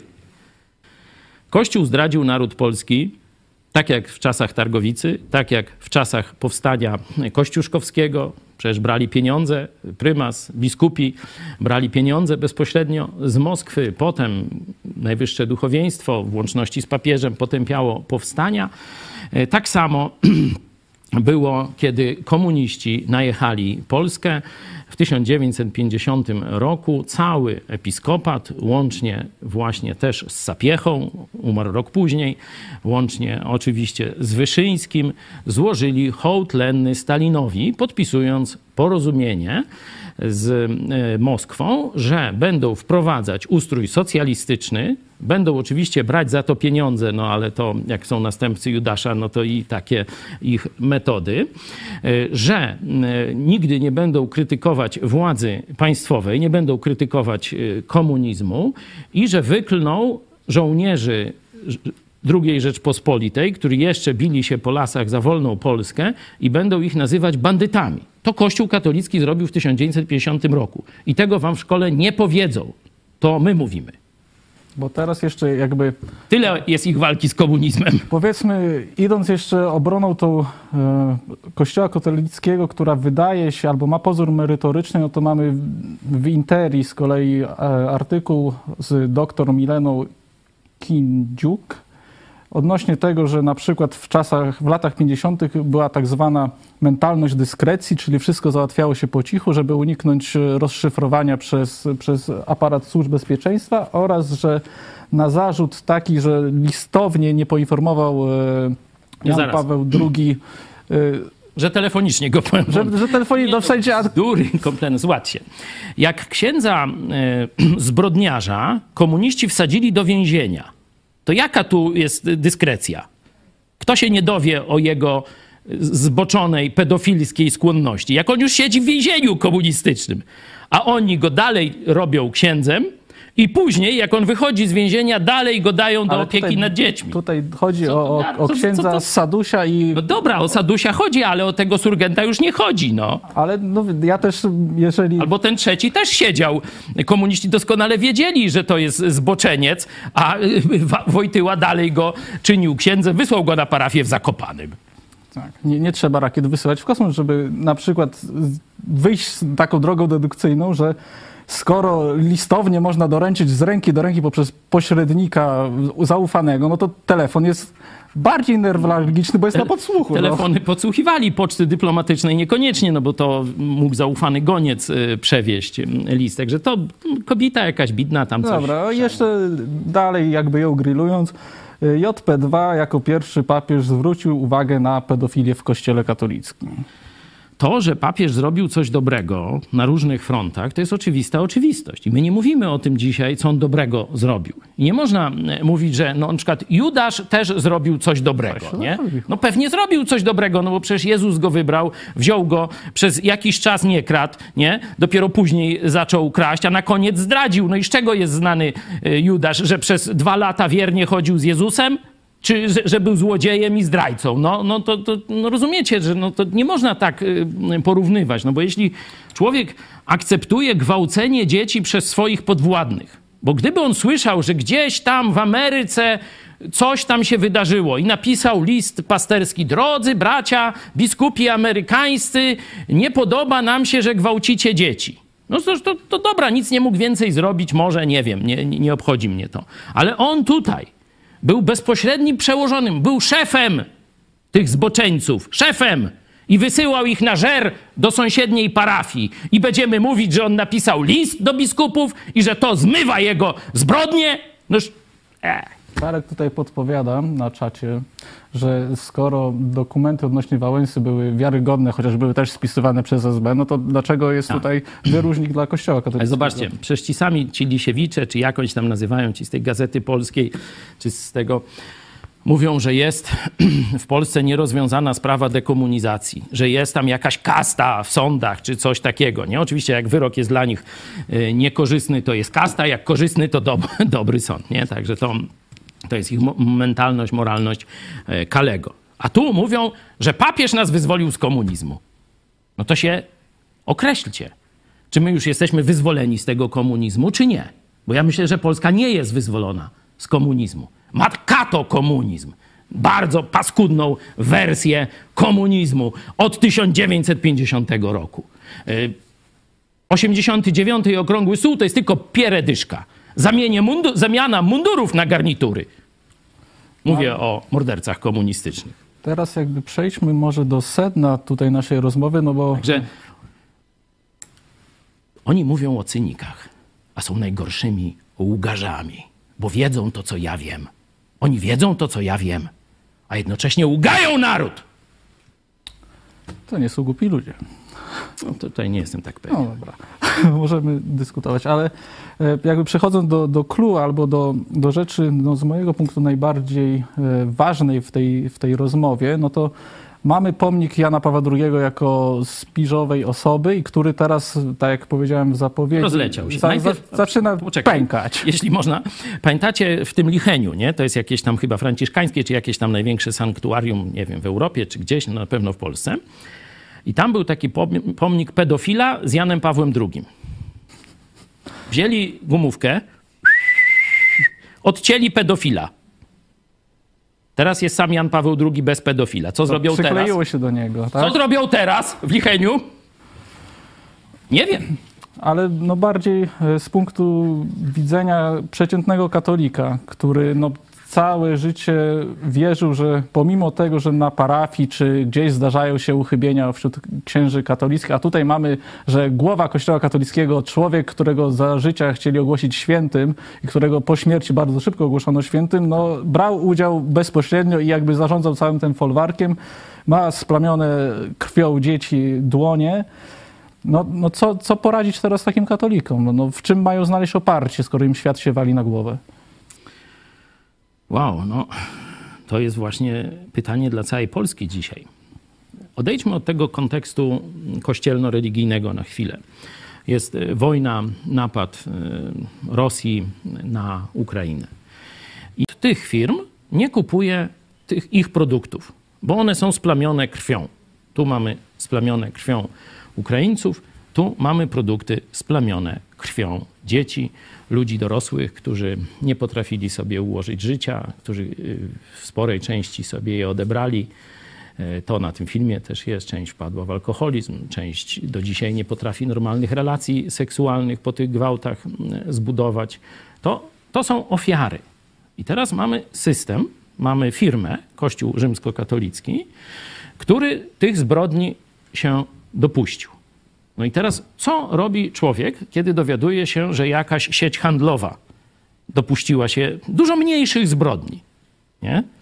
Jest tam bojkot Huawei, bojkot Auchan, czy tam czegoś jeszcze, nie? Różne takie bojkoty, nawet Coca-Colę chyba też chcieli bojkotować, a to się jakoś... McDonalda. No różne, różne tam rzeczy się działy w historii, tych bojkotów mamy, mamy dużo. To jest oczywisty odruch odbiorców usług tych firm.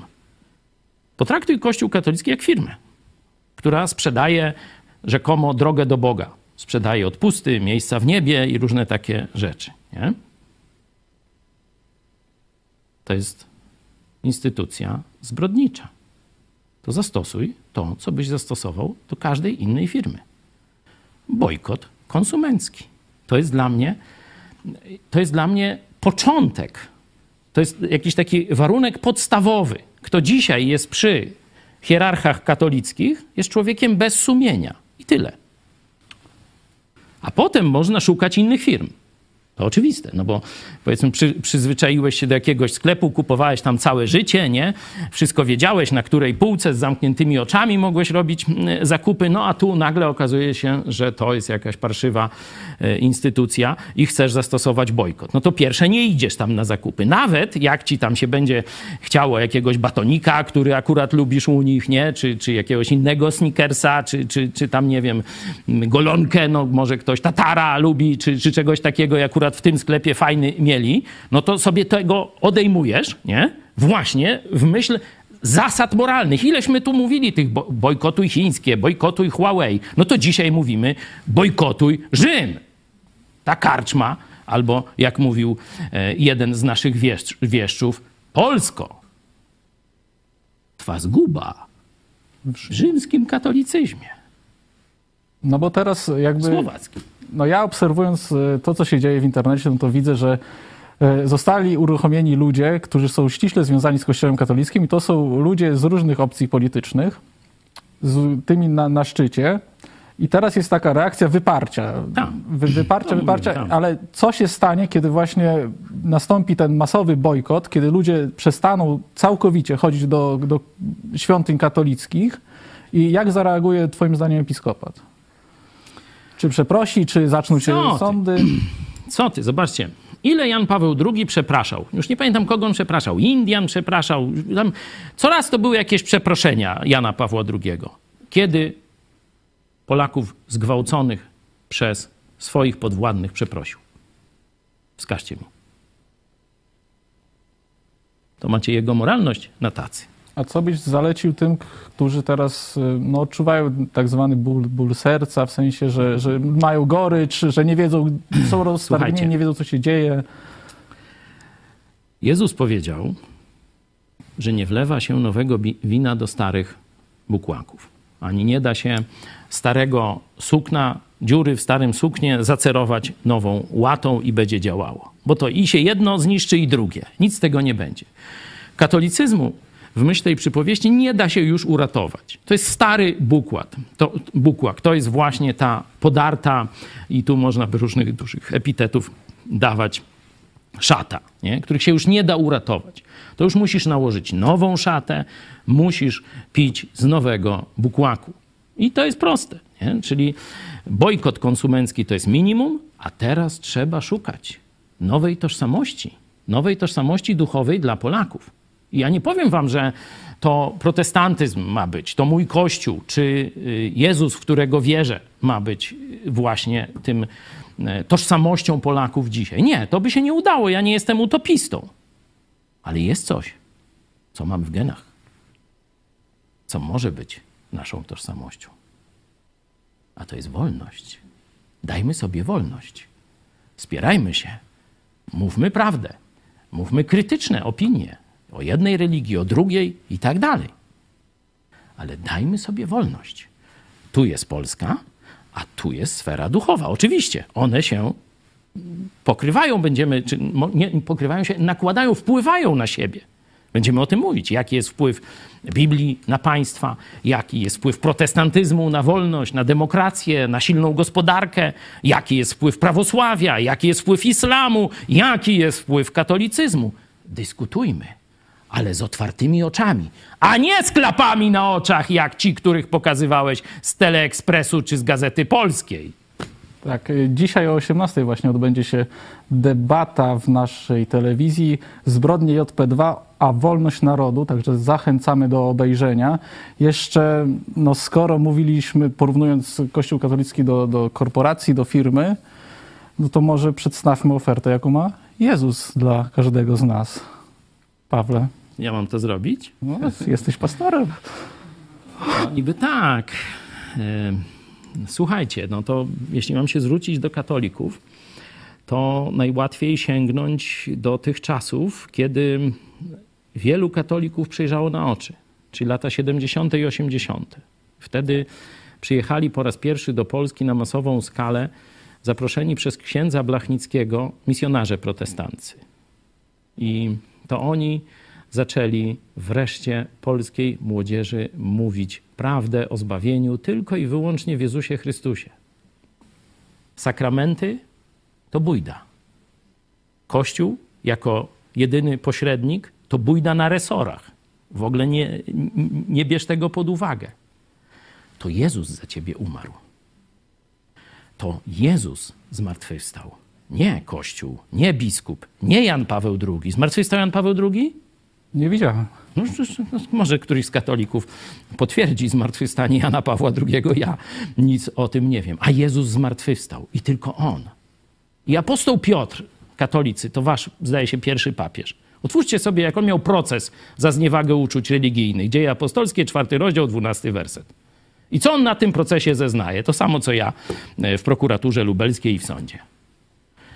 Nie dano pod niebem ludziom, czyli tobie i mnie, żadnego innego imienia, prócz imienia Jezusa Chrystusa, w którym moglibyśmy być zbawieni. Nie w Marii, nie w świętych, nie w Janie Pawle II, tylko i wyłącznie w Jezusie Chrystusie jest zbawienie. Kropka. Osobiście do Niego masz się zwrócić, nie przez oszustów religijnych. To akurat było bardzo optymistyczne. Jak Ewangelia jest optymistyczna. E, taka myśl mnie naszła jeszcze, jak mu wypowiadałeś te słowa odnośnie zmartwychwstania Jezusa, że w odróżnieniu od innych, e, powiedzmy, aspektów historycznych w innych religiach, no to zmartwychwstanie Jezusa Chrystusa jest jasno określone w tekstach historycznych, można je udowodnić. Ja się tym zajmuję jako historyk, także Będzie więcej, tu już zaspoileruję, bliżej świąt Michał poprowadzi dwa czy więcej programy na temat zmartwychwstania. zobaczymy, jak to się rozbije, bo może będę tak długo gadał, A że Właśnie, jeżeli trzy i pięć, no zobaczymy. Ja wam dzisiaj mogę wysłać książkę, bo wielu próbowało obalić e, prawdę o zmartwychwstaniu Jezusa, mówiąc, że tam może go ukradli, może on tylko tak się tam przysnął i później się obudził, wywalił ten kamień e, i wyskoczył, słuchajcie, jestem zmartwychwstały. No takie kucypały tam się ludziom opowiada i ludzie postanowili to zbadać metodami medycznymi, historycznymi, prawnymi, mm, także takimi detektywistycznymi, można powiedzieć, psychologicznymi, jak to by, e, wiecie, taki no, z krzyża zdjęty, to jakby on tu się pokazywał jako pan życia i śmierci, nie? To myślę, jej, to ty do szpitala chodźcie zaniesiemy, a nie oni mówią, Jezu, jesteś moim Panem i Zbawicielem. No to Tomasz, nie? Który zobaczył tego Jezusa, to woła, Pan mój i Bóg mój, nie? Wykrzykuje z taką, wiesz, no, pod, podjarany mocno. Także te wszystkie teorie e, zostały już, że tak powiem, przebadane, zweryfikowane, tak jak powiedziałeś, z historią dostępną z innych źródeł, no i oczywiście z historią biblijną.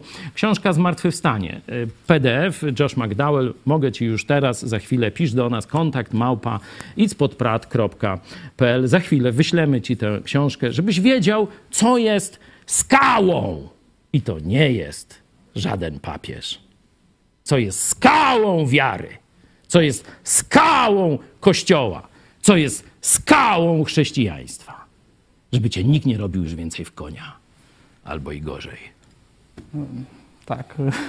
Także na święta zapowiada się, że będę prowadził, także to jest dla mnie motywujące, bo muszę to zrobić teraz, skoro się zapowiedziałem. Słowo się rzekło, kobyłka upłynęła. Ale tak jeszcze przyszło mi do głowy, że fajnym argumentem takim do przemyślenia jest to, że jeżeli chodzi o hejterów Jezusa czy jego uczniów, no to e, arcykapłani faryzejscy czy, czy też sadyceusze nie powiedzieli, że Jezus nie zmartwychwstał, tylko powiedzieli, że Jezusa ciało wykradziono. Tak. No i różne takie hopsztosy robią do dziś. Jezus, kiedy, bo pytanie tytułowe, co by zrobił Jezus dzisiaj? Tak. Kiedy by się dowiedział o tym wszystkim, co już i ty wiesz.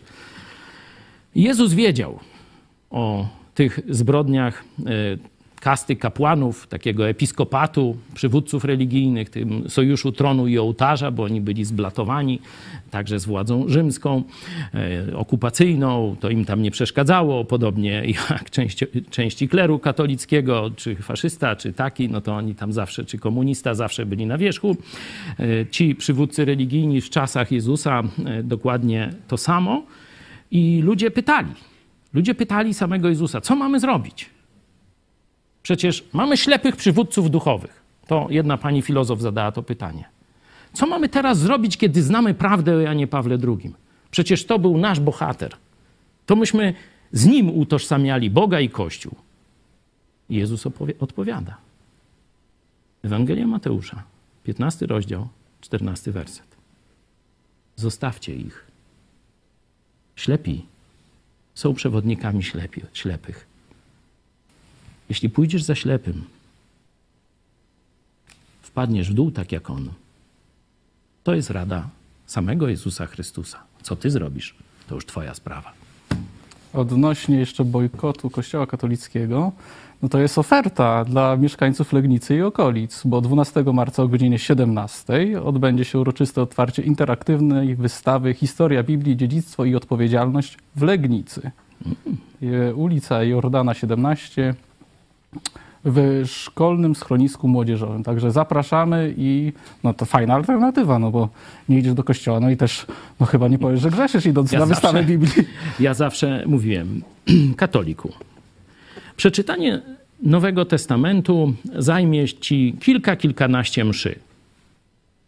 Jeśli nie chcesz całego, wybierz sobie jedną Ewangelię, dzieje apostolskie i na przykład list apostoła Pawła do Galacjan. To ci zajmie już, można powiedzieć, dwie msze, tak szacuję. Poświęć dwie msze. Zostań w domu i weź do ręki słowo Jezusa. To jest list do ciebie napisany.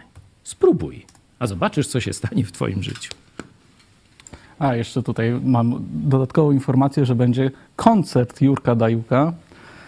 Także- Też w Legnicy. Też w Legnicy, tego samego dnia, Zapraszamy. no to taka Zapraszamy. niespodzianka. E, Za chwilę przejdziemy do ogłoszeń, ale najpierw bym... Jeszcze, jeśli mogę, takie s- słowo podsumowania. Od e, czasu praktycznie tego najwspanialszego okresu w historii, od Złotego Wieku. Prześledźcie największych przywódców polskich. Czy to z poziomu królów, to czy z poziomu bardziej, no bo tu mieliśmy królów takich troszkę z, najętych, nie? Najpierw tam ten no, Francuzik, Henryk Walezy.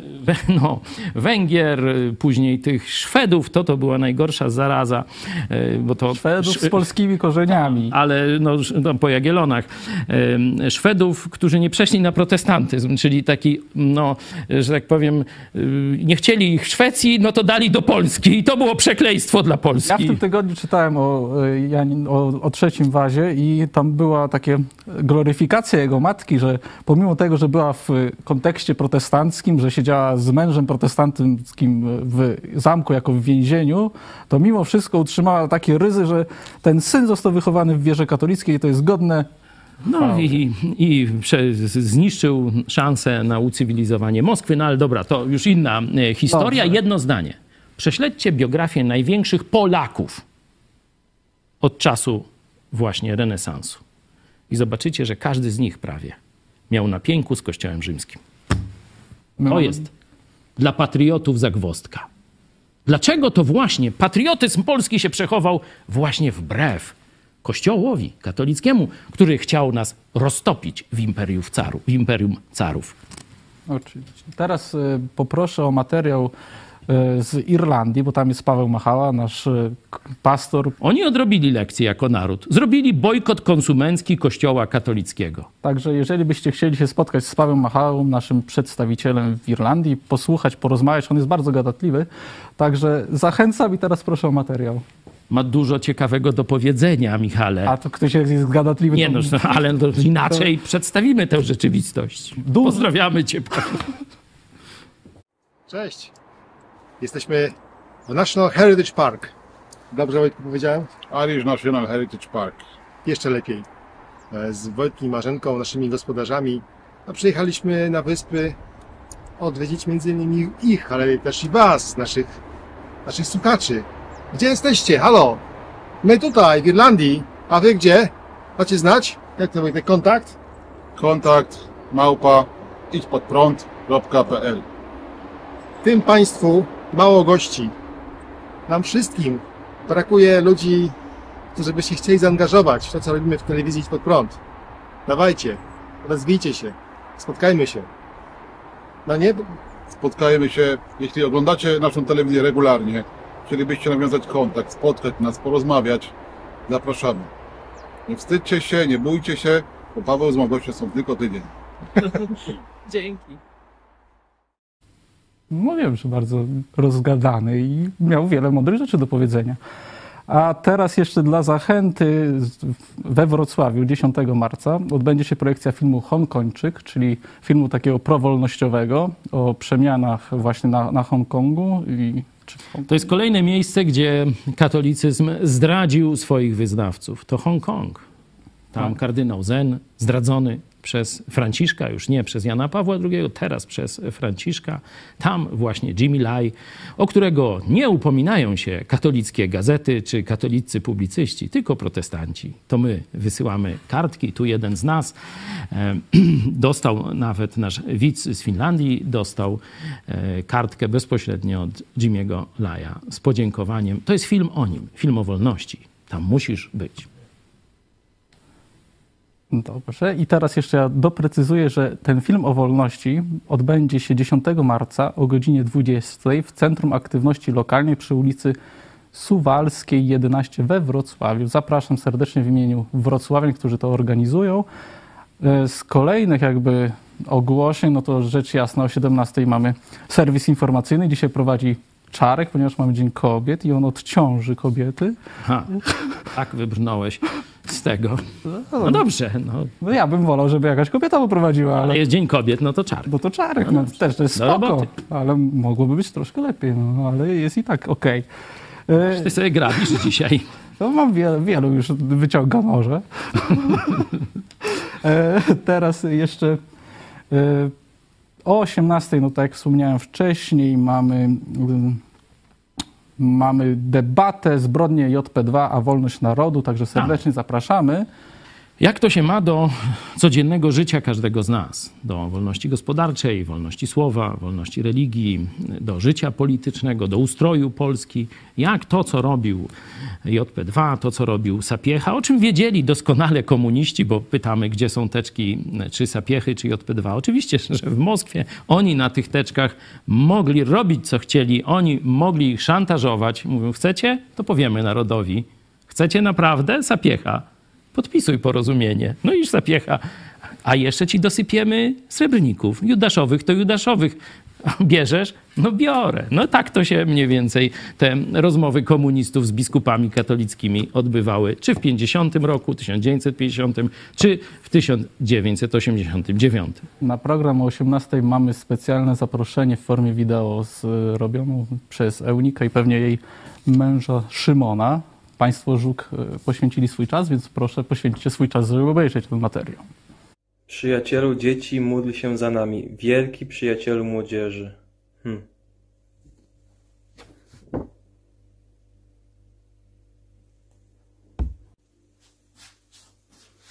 To była, drodzy Państwo, litania do Jana Pawła II. Jakże inaczej brzmi dzisiaj w kontekście najnowszego filmu Marcina Gutowskiego. I o tym będziemy rozmawiać w telewizji Pod Prąd w środę o 18:00. Zbrodnie Jana Pawła II kontra wolność Polaków. Zapraszamy. Po programie, który za chwilę się kończy, będzie oczywiście Pomyślisz pastora Pawła Chojeckiego i niedługo Tak. nowy format. Y, Chciałem poświęcić przynajmniej do e, czasu Wielkiej Nocy te krótkie nasze spotkania poranne, dwuminutowe. Dlatego proszę Was tylko o dwie minuty. Będę się starał w tych dwóch minutach codziennie przekazywać jakieś krótkie przesłanie Biblii, które szczególnie dla katolików, którzy dzisiaj są w rozsypce, w jakiejś rozpaczy, w zagubieniu, żeby wskazać Wam właściwą drogę do Jezusa nie przez ludzi, ale przez samego Boga, w Jego słowie wskazaną. Także e, jeśli ktoś czuje niedosyt, sam nie bardzo się czuje na sile, żeby, na siłach, żeby się porwać na samodzielne czytanie Biblii, nie wiecie gdzie zacząć, no to taka pomoc, a raz w tygodniu, w środy o 18, też przez miesiąc będziemy mieli taki cykl Biblia dla katolików, gdzie będziemy czekać na Wasze pytania, na trudne wersety, które księża Wam wbili do głowy, jak to, że na przykład Kościół jest zbudowany na, na skalę, którą jest Piotr. Piotr to jest kamyk, a Jezus jest skałą. Nie? Także proste jak dwa razy dwa to w tekście jest, tylko biskupi łżą was, robią was w konia niemiłosiernie i robią jeszcze różne inne brzydkie, ohydne rzeczy, ale to już wiecie z filmu Franciszkańska 3. A po pomyśl dziś pastora Chojeckiego, inny pastor, pastor Ireneusz Dawidowicz, y, będzie miał życzenia dla w Dniu Kobiet o roli kobiety w społeczeństwie, kościele, małżeństwie i z perspektywy biblijnej, także bardzo ciekawy Czyli materiał. o święcie kobiet też nie zapominamy. Na początku mówiliśmy, Cały czas że wybrzmiewa to święto kobiet. prawda, a teraz życzenia dla naszych dam. Oczywiście też zachęcamy do kontaktu telefonicznego, to szczególnie dla tych, którzy teraz y, nie oglądają nas wzrokowo, ale słuchają nas. Ja często tak robię. Numer telefonu do Michała Fałka, pastora Michała Fałka, który odbierze, a jeżeli nie odbierze, to oddzwoni. 536 813 435, powtarzam, 536 813 435. Zachęcam do kontaktu w tych no, trudnych czasach dla katolików. A teraz my się żegnamy. Trudne moi- to znaczy rozwojowe. No. Mamy szansę znowu wejść na kurs Złotego Wieku.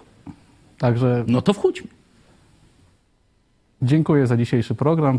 Moim gościem był Paweł Chojecki, pastor, redaktor naczelny telewizji Dziękuję, Pod Prąd. dziękuję Tobie i Państwu za to, że byliście z nami tak długo, a dzisiaj było nudnie, nie? Bo o historii. Do widzenia.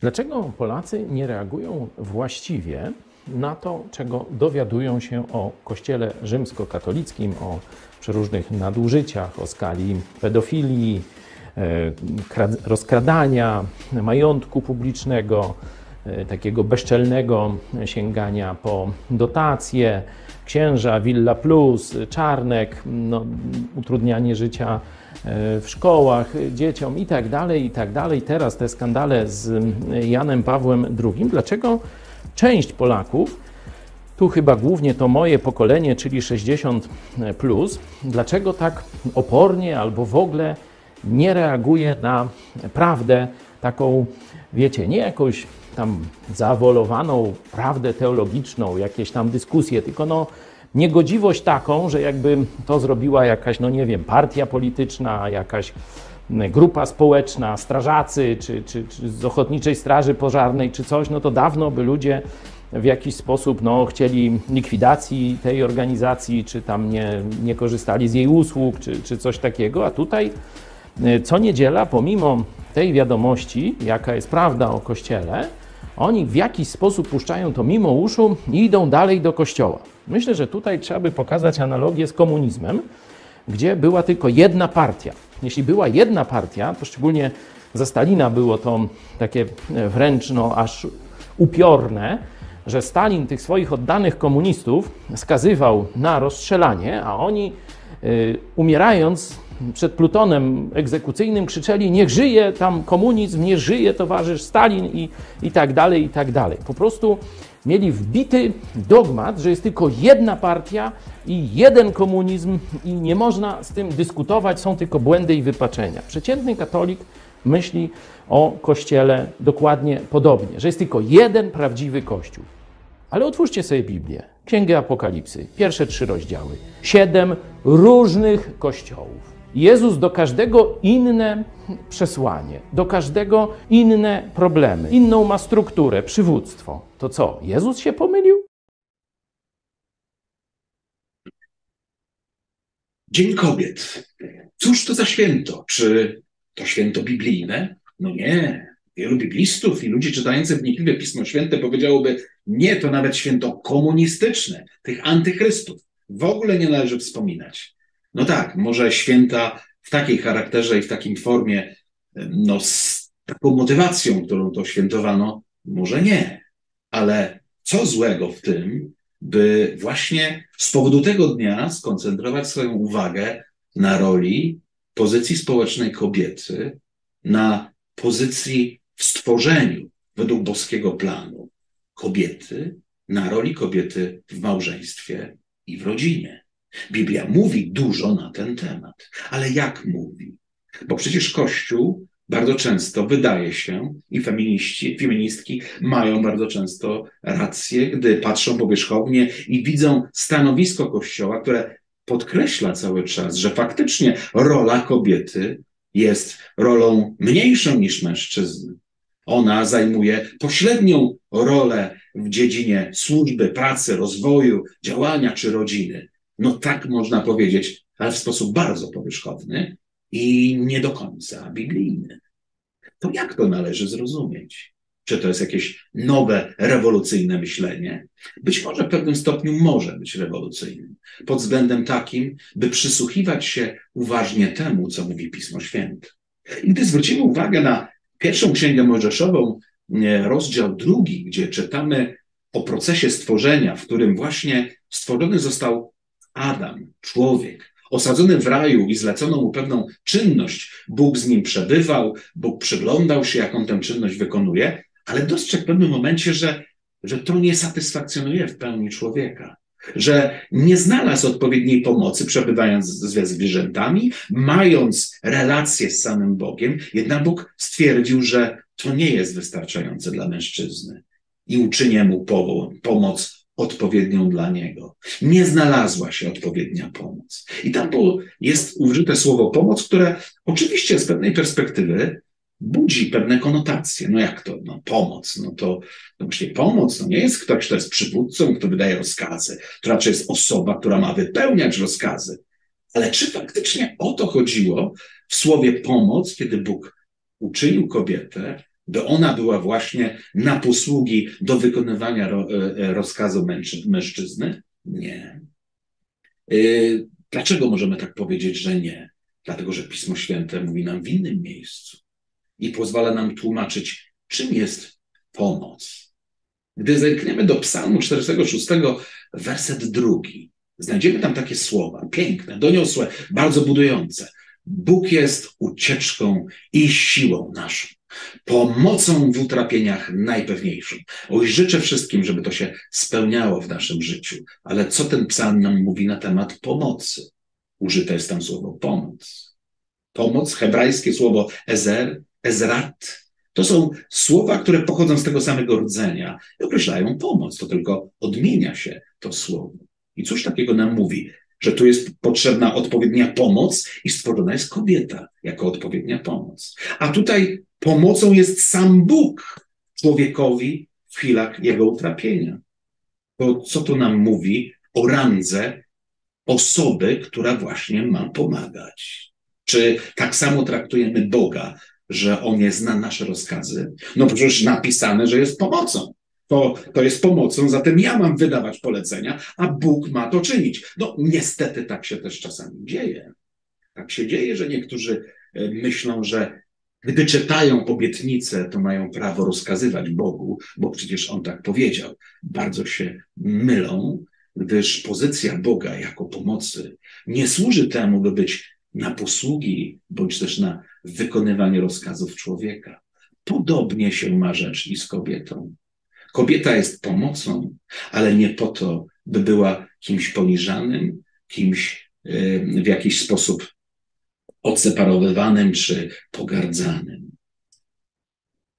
Co mamy powiedzieć o tym, gdy myślimy o rodzinie?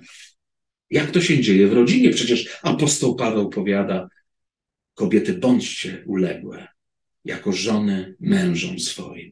Tak, bardzo często się podkreśla konieczność uległości kobiet. To prawda, to jest przekazanie pańskie. Przekazanie pańskie, które niesie ze sobą pewną obietnicę.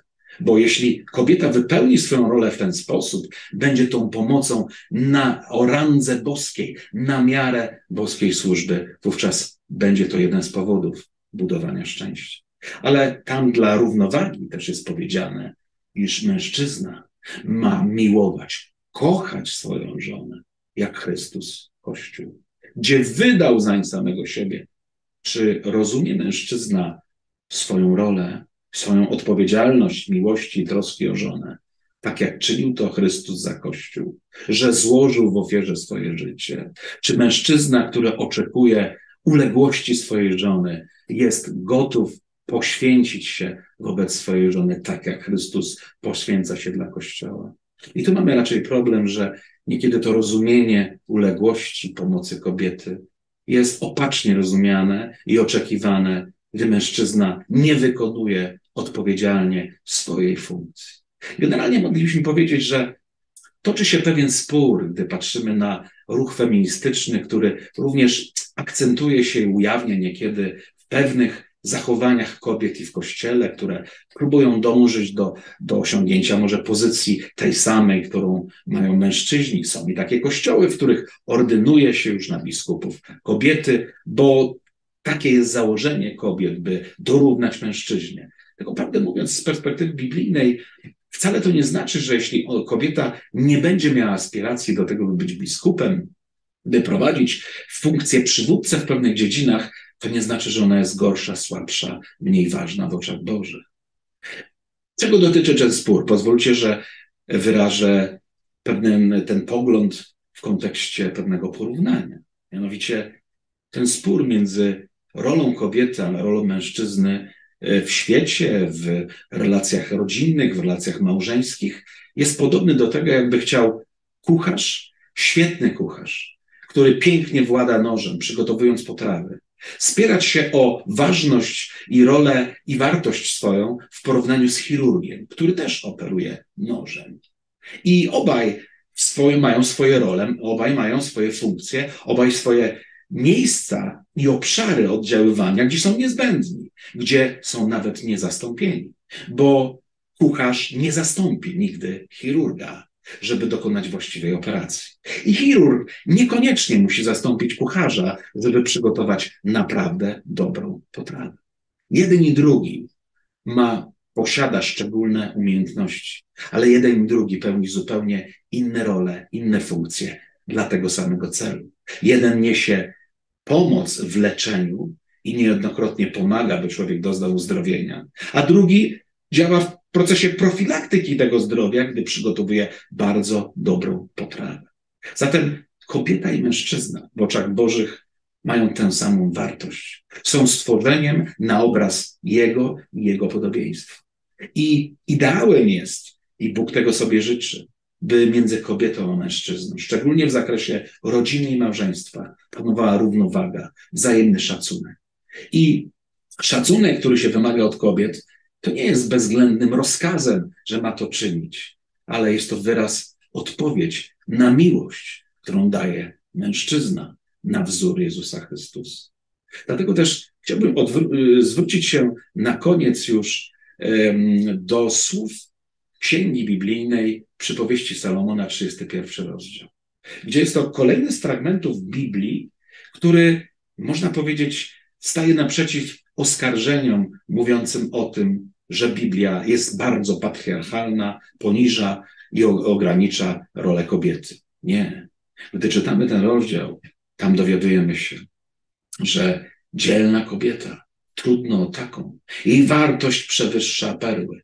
Proszę zauważyć, że właśnie w środowisku izraelskim, judaistycznym, ten fragment jest czytany bardzo często, gdyż przy okazji niemalże każdego sabatu czyta mężczyzna takie słowa, by opiewać rolę swojej żony. Ale co tam jest faktycznie napisane?